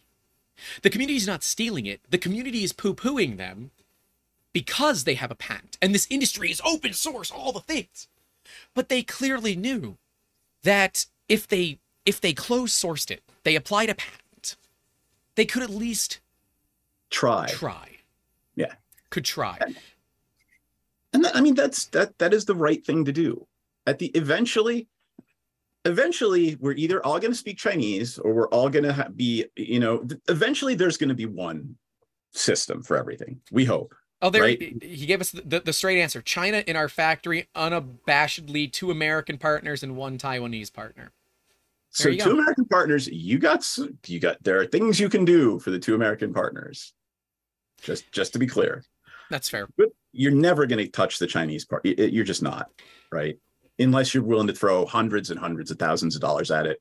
And even then, you got to hire Chinese attorneys who may or may not be effective. Well, it appears they own the factory, so at least that does something. You have to obviously be, be careful of people taking molds or things like that away. But if you own the factory, that does give you some level of of control, just nowhere near as much as you would want. N- yeah. Nowhere near as much as you get from domestic. But the problem is doing things domestically is, for some, cost prohibitive. Yeah. What are, what are we not discussing, Carl? Oh, yeah. Uh, hilariously, I was just about to get into that. So thanks. Thanks, yeah. Carl, for, for, for, for the, uh, for the movement. Um, yeah. Bambu, Bambu Labs, Bambu Labs, uh, ex-D J I employees made a three D printer, ostensibly the most popular three D printer in the past two weeks. It was a Kickstarter, raised just a hair under seven million dollars on Kickstarter. Uh, it's fast. Um, a part that would take four hours on a, one of the Prusos behind me takes thirty-five, forty minutes. So very, very, very fast. I have some concerns from a business standpoint regarding support and all that. But the big thing is their software. It is built upon open source. And that requires, based on the licensing, that they publish their source code. They have not. And Joseph Prusa, the man behind the printers you see behind me, Prusa Research Printers, they don't pay me. I wish they did, because I've sold enough of their printers. Please pay me. Uh, Shane? Just say it. Anyways. Um... Joe Prusa called them out on Twitter, like not even offhanded. No, no, straight called them out and said, you it, it laughed about how their, um, their data collection was still in there. And somebody in Bambu that was doing the development clicked send, send to send the records to Prusa somewhere way long ago in the product development chain. So they've known for months that there is a a product that's going to be coming out that is using their software. The source code clearly shows that it's Prusa Slicer, but they have not come out with any of the source files, in gross violation of Creative Commons. But as far as any of us can tell, Creative Commons is just slap on the wrist. Well, there's new phone. Creative Commons is not going to, there, there's no, they don't have any enforcement authority, right? Mm-hmm. So what it is, is it's a license. You have a license in your product. You have to sue somebody for breaching your license. And what I've just posted in the chat is where, where uh, Bambu is registered. So uh, good luck with that one. Good luck with suing them in uh, Shenzhen to uh, get your gate. Oh, did you, you know. try to post a link? Oh, I did. Sorry. And it wasn't a link. It was just, it was just the registered stuff. It, it, I, I, here, I'll make you a mod so you can post links while you're here. Got um, it.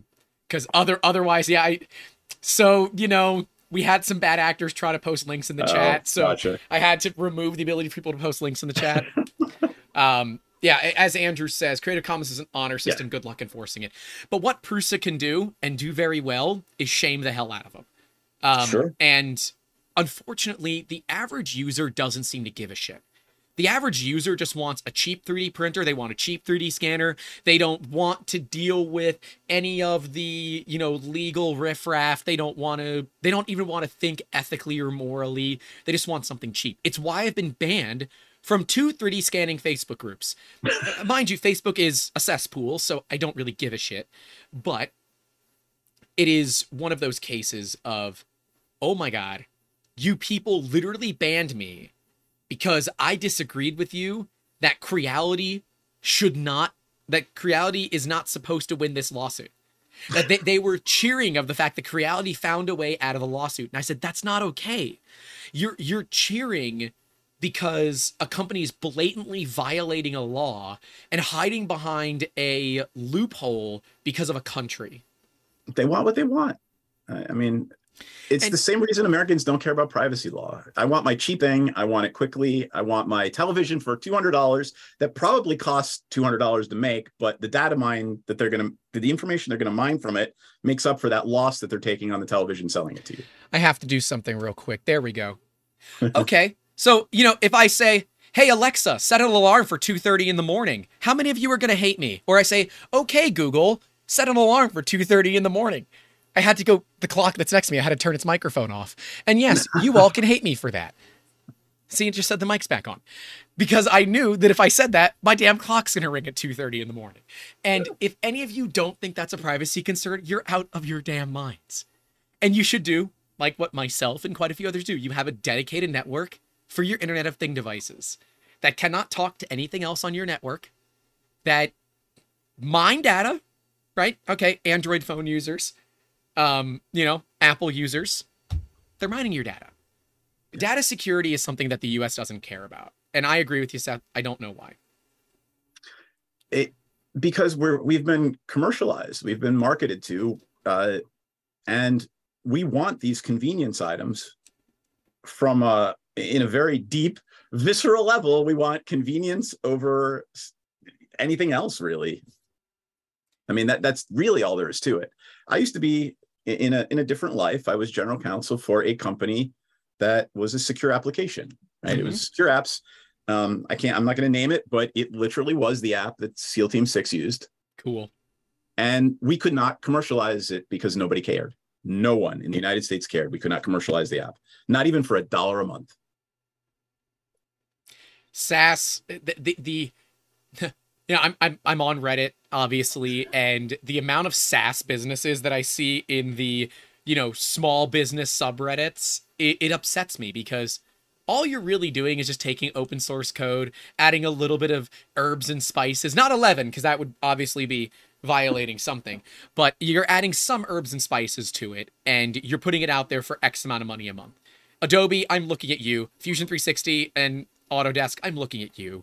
SolidWorks, ZBrush, I'm looking at all of you because you guys have just decided that, I, I don't know, that I, I, that's a rant for another day. Uh, Brian, Brian Vine said, Grant, a handful of us with the Bambu Review Units, of course, B V three D. Congratulations on sixty thousand subscribers, by the way, Brian. Congratulations, that just cool. happened, uh, I think, yesterday. Um, they've been pestering Bambu, Bambu to release source code, and the current word is coming soon. That's not how it's supposed to work. That's not how it's supposed to work. But I bet if they actually release it, everyone's going to say, oh yeah, we're cool now. They're not going to talk about how long it took. They're not going to talk about the fact that they were in violation for a while. It, yeah, as, as Brian says, it doesn't absolve them from not having it available already. Here, here's a fun question that I always ask people when they're, when we're negotiating a contract and they tell me something about the teeth. Do you know what the teeth of a contract? It's, it's what, I ask if a contract has teeth. It is, what do you get if the other party breaches, or what do you have to pay? What are the teeth that make a penalty worthwhile, right? What are the teeth in Creative Commons licenses? What are the penalties? None. Nothing. It's I, in our industry, in the three D printing industry, it is um, getting shunned. Basically, it is it's getting called out and being called a bad actor. And if you're lucky, you can move past it. But like, the saltiness that exists from people like Brian Vine's got a printer for review that is quite expensive. I mean, I get the Snapmakers more expensive, but th these printers are expensive. The companies are paying a lot of money to send them. And the things that we have to say is, you need to fix this, or, you know, I, we can't do a review on it. You know, we, we, we got to have an answer to this. It is, there's so much. It is, it's difficult because the companies don't seem to understand that there are rules because oh, they understand, are... they just don't care. Yeah. I mean, like, that's really what it comes down to. Like Duff says, there's no teeth, just like the last hammer drill bit he's using. You know, it, when I draft my contracts, there's, hey, here's your penalty. Every day you're in violation is, you know, a thousand bucks or every whatever. I, I wish. I wish, I wish, I wish, I wish. Uh, I, I, unfortunately, I don't. So, okay, how can we change this? How can we look at building a Creative Commons that actually has penalties? So, draft one, say this, this is what applies, or say this is my version of Creative Cloud, and, and draft. If you are relatively intelligent and can read and write, you can change one sentence in a Creative Commons license that says, hey, the penalty, by the way, is blah for every day you're in violation. There is, there is your unique license for your product. It, it surprises and astounds me that that isn't already a thing. Peter, I know you're in here. We should talk about this. Um, I, I'm, I'm a part of a group called For Me. We are working on mul a multitude of things, but one of them is trying to set kind of a standard for the way things are done in this industry. And for me, I am very, very, very um, adamant about having the ability to share openly, but also be able to keep the bad actors out. And this penalty, but like, how do you force them to pay? How do you force well, them to pay the penalty? So now we're back to, are they Chinese? Good luck with that. Yeah. But are they a U S company ripping off, like, like I forget who it was, William or somebody said, if they're a U S company, that's a, that's a violation of a contract. Even if it's a Creative Commons license that's mildly edited, it's still a contract that that company has engaged in to use your I P. It's a contract breach. Yep. I, it, it, it's... I, I'm obviously frustrated. I'm frustrated because there's no good answer. There's there's no good answer that's going to keep, like, all the good people just do it. Because we abide by the simple rule in life. My dad has given me two rules in life, and I've talked about this a lot. Rule number one, don't be a dick. Rule number two, if you're going to be a dick, be a big one. And always abide by rule number one. Unless the other party starts by rule number two. And then you just meet rule number two with rule number two. And then you both go to jail. Rule number. I mean, yeah. I, it, it, there isn't an answer, is there? No, no, there isn't. And it's, you have to make your peace with that. Otherwise you'll go crazy. I mean, it, it is what it is. This is the world we live in.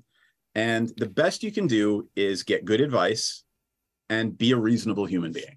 Like, Know, know that you don't know everything, and know that that uh, reasonableness is going to get you farther than than uh, it, it, willing idiocy or intentional ignorance, right? There's a lot of people, or a lot of clients or prospective clients, that come to me and they know what they want to do is not right. They know. They you absolutely know it too. I, I, Right. They know, I know. Mm-hmm. And, I, you know, my reply is you are you are willfully ignorant of what's going on here. And that's, in the United States, that is not a uh, that, that is not an excuse. That's not a legal excuse. It's not anything. Right. So just try to do the right thing. I, I, I don't know. I, I don't really have a summary here. other than... it, but there isn't one.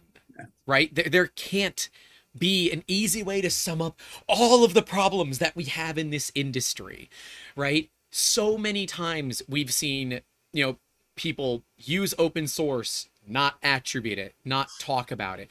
We've many a time seen patents being ripped off and stolen. We've seen companies clone each other for the sole purpose of being dicks. We've seen patented products like, um, the Slice Engineering Mosquito get ripped off by companies uh, like Fetus, right? Was it Fetus? Pretty sure it was Fetus. And then they come to an agreement. All of a sudden, they're kind of like friends. I don't know. That relationship is really complicated. But because there's money involved now, and they're paying each other. So, of course, they're friends. That's fair. Right? I, watching the... I'll tell you the company off stream, but I, I never want to say their name. It's a certain geometric company based in China. Everyone that's in the three D printing industry knows exactly who I'm talking about. Their their company name is a geometric shape. Um, if you post it in the chat, I will remove it because I do not want to give them uh, credit. They've been knocking off E three D hot ends for years. This is one of their knockoffs. And I'll tell you, you won't know the difference if I put it into your printer, other than the fact that it's a different color. What you will know is that you're not supporting a company that cares. You're not supporting an industry of open source. You're not supporting an industry of makers. And like others, I made the mistake before I understood what I was doing. I didn't properly understand who I was hurting. I didn't understand that they were hurting E three D. That's the problem. I don't think that the average consumer understands that by buying a clone, you're stealing food from somebody else. And maybe yeah. that's what we need to do, is better talk about that when you buy from, you know, when you buy a Bontech extruder clone, you're stealing money from Bontech. And sure, it might be a quarter of the cost. I don't care. Spend the money and get the right thing, because otherwise you're not supporting the companies that support you. It's the same. It's the same concept as think globally, act locally. You know, patronize local businesses. Patron, do your research. People hate doing research. People but Seth, hate. When I can go on Thinking Amazon and buy it from God knows where for ten dollars a kilo, why would I support the local company that's hiring local people, paying taxes locally for twenty dollars a kilo? Surely some of the gold that dragon is sleeping on will trickle down to us. You know, that's funny, because the big thing in this industry has been the articulated dragon three D prints lately. So that is a very on point statement that I don't think you knew how on point it might have also been. But yes, it, it, it's not going to trickle down, ladies and gentlemen. This isn't trickle down economics. It didn't work back then and it ain't working now. I, yeah. Seth, thank you. I, Hopefully this gets to the people that need to see it. Hopefully this can open the eyes of some that haven't understood it so much. And anytime you want to come back on, man, I would love to have you on. I, I got it. No problem. And let me, let me end with something hopeful, right? Okay. The hopeful part is, if you're a small business, unless you are trying to retire wealthy with hundreds of millions of dollars, a lot of this is inapplicable, right? A lot of this is, you can run your small business and you can build it with, with grassroots and word of mouth, and you're going to be all right, even if people are uh, ripping you off, because you're going to be a face. You're going to you're going to provide a phone for support. Mm-hmm. You're going to be, you know, known for making good products and reliable products. So, you know, don't get don't let any of this conversation stop you from running your own business or starting your own business or trying to do what your passion is. If anything, let this motivate you. Yeah. Yeah. Because, you know, a lot of the issues we're talking about only become issues when you hit the, the million dollar mark, right? When you're making a million, when you got a product that's selling for a million or whatever. If you're running a small business and all of your business is word of mouth and organic, um, a lot of it is not applicable, and you can still make a decent living and follow your passion without, you know, having it crushed by the awful, awful weight of capitalism. Remember, if you're in a business, it is not to be nice to others. It is not to do, it's not to do anything other than make money. And if you're a publicly traded company, you have a fiduciary duty to make money. Uh, it, it, yes, I have a for-profit business. That means I want to make money. The goal of this YouTube channel is to one day support itself. Um, but if any of you didn't think that this is also going to be a marketing plan for my three D printing, my three D scanning. Boy, I wonder why he always segues to himself as a sponsor. It's because we don't have sponsors yet. But hey, you also might want to be- hire Seth Polanski Law for something. Yeah. You know, Seth, post all your links in the chat, because you, you, you have mod abilities. You can do that, where everybody can find you. Um, I posted your website is, is in the description, but anywhere that people can find you, please shout it, shout it out. Say hi to anyone you want and all of that. Um, But seriously, dude, I I think this is the talk that we needed to have when we needed to have it. So thank you for spending time on a random Sunday in July talking to me about about a really about a really weird industry that is likely going to be a massive pain in your ass moving forward. Oh yeah. It really is. This industry is kind of designed to, to void patents, but that's okay. Oh, Wexler says, damn, I missed it. I'm gonna have to watch the whole thing later. That's right. You know, oh shit, we didn't even talk about fan art. Uh, here, I'll, I'll give you the. You I'll got, give you got a couple minutes seconds. for that. I, I I teach fan art in some of my seminars. All right, I wish I could see all of your faces right now when I say fan art is illegal. Period. If I paint Spider-Man and I hang it in my bathroom, the infringing act is me painting Spider-Man. If nobody ever sees it, if I never sell it, the infringing act is me creating that thing. Okay, just to be clear. Uh, that's really all there is to say about fan art. It is an infringement. Well, here, you cannot. Go ahead. Here's a follow-up then. If I print it, but I didn't design it, Who's is everyone just the bad actor there? Well, how did you get it?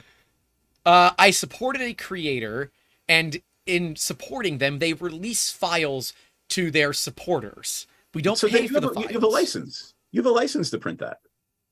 If he gave it to you, it might not be a contract or whatever, but there's an oral or a. It's kind of an understanding. Contract. It's implied. No, I mean, if, if a judge looked at that, it, there, there's absolutely a contract there. You gave this person money or whatever. You supported their Kickstarter, their Patreon, and they gave you something in return. There's a transaction. You got a license.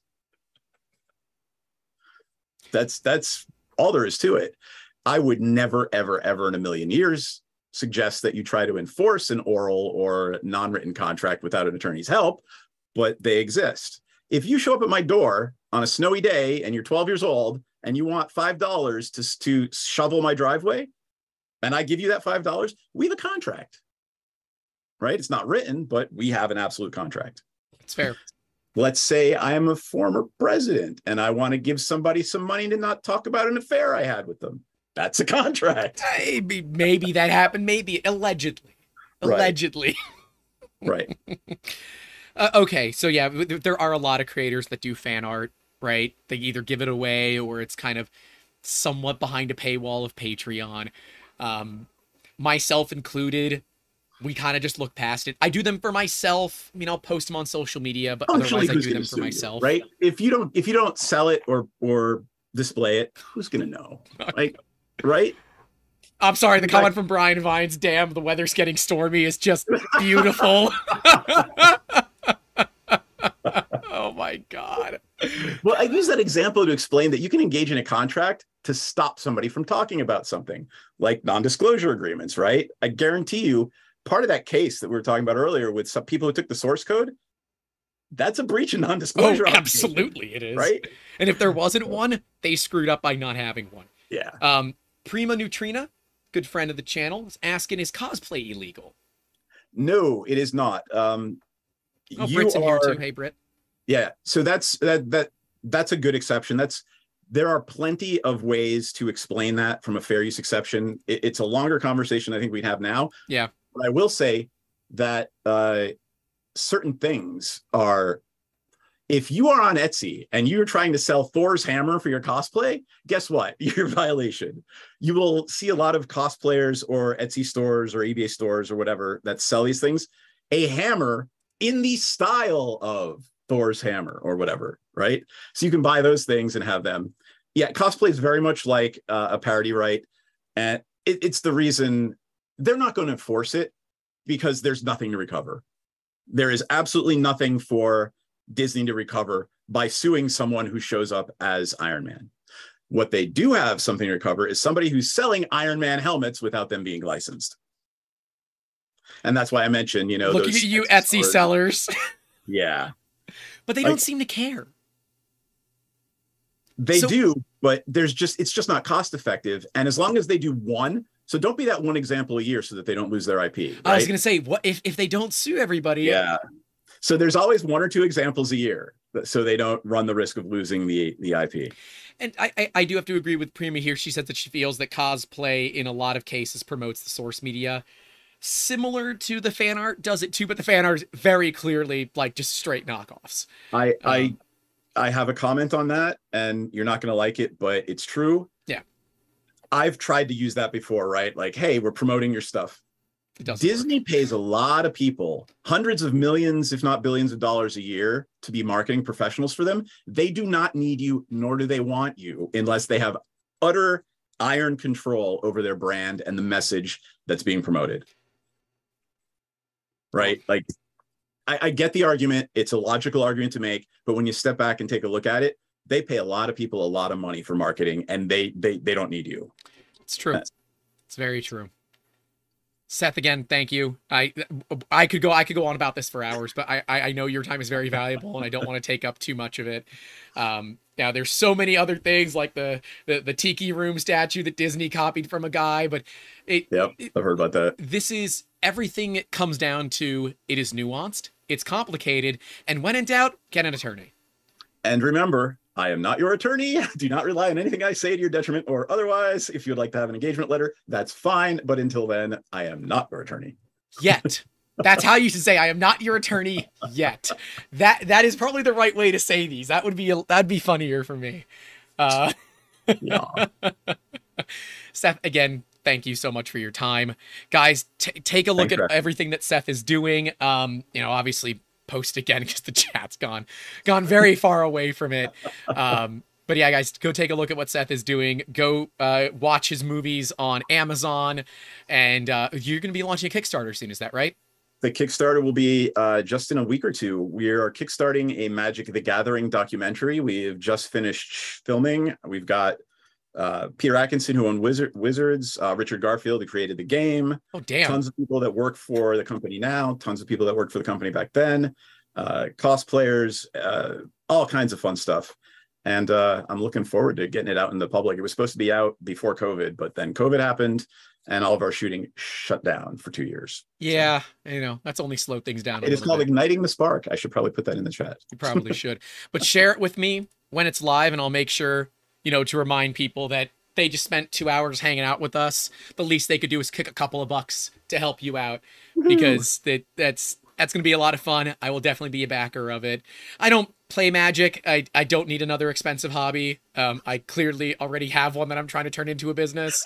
So I don't like, it's why I haven't gone down the minis yet. Haven't gone down that road. Haven't started learning how to paint. Nope. Don't want to do any of that shit. I, I, I will stick to, to just doing three D printing. But Seth, seriously, dude, thank you so much for your time. All right, man. Um, we will have to talk again sometime soon. Thank you. Do you know, I, I don't think sure. you know my outro, but I'll ask if you do. I don't. It is all good. This has been season two, episode forty-four of the Making Awesome podcast. Stay safe out there. Don't forget to call your loved ones. And as always, keep making awesome. Have a good one.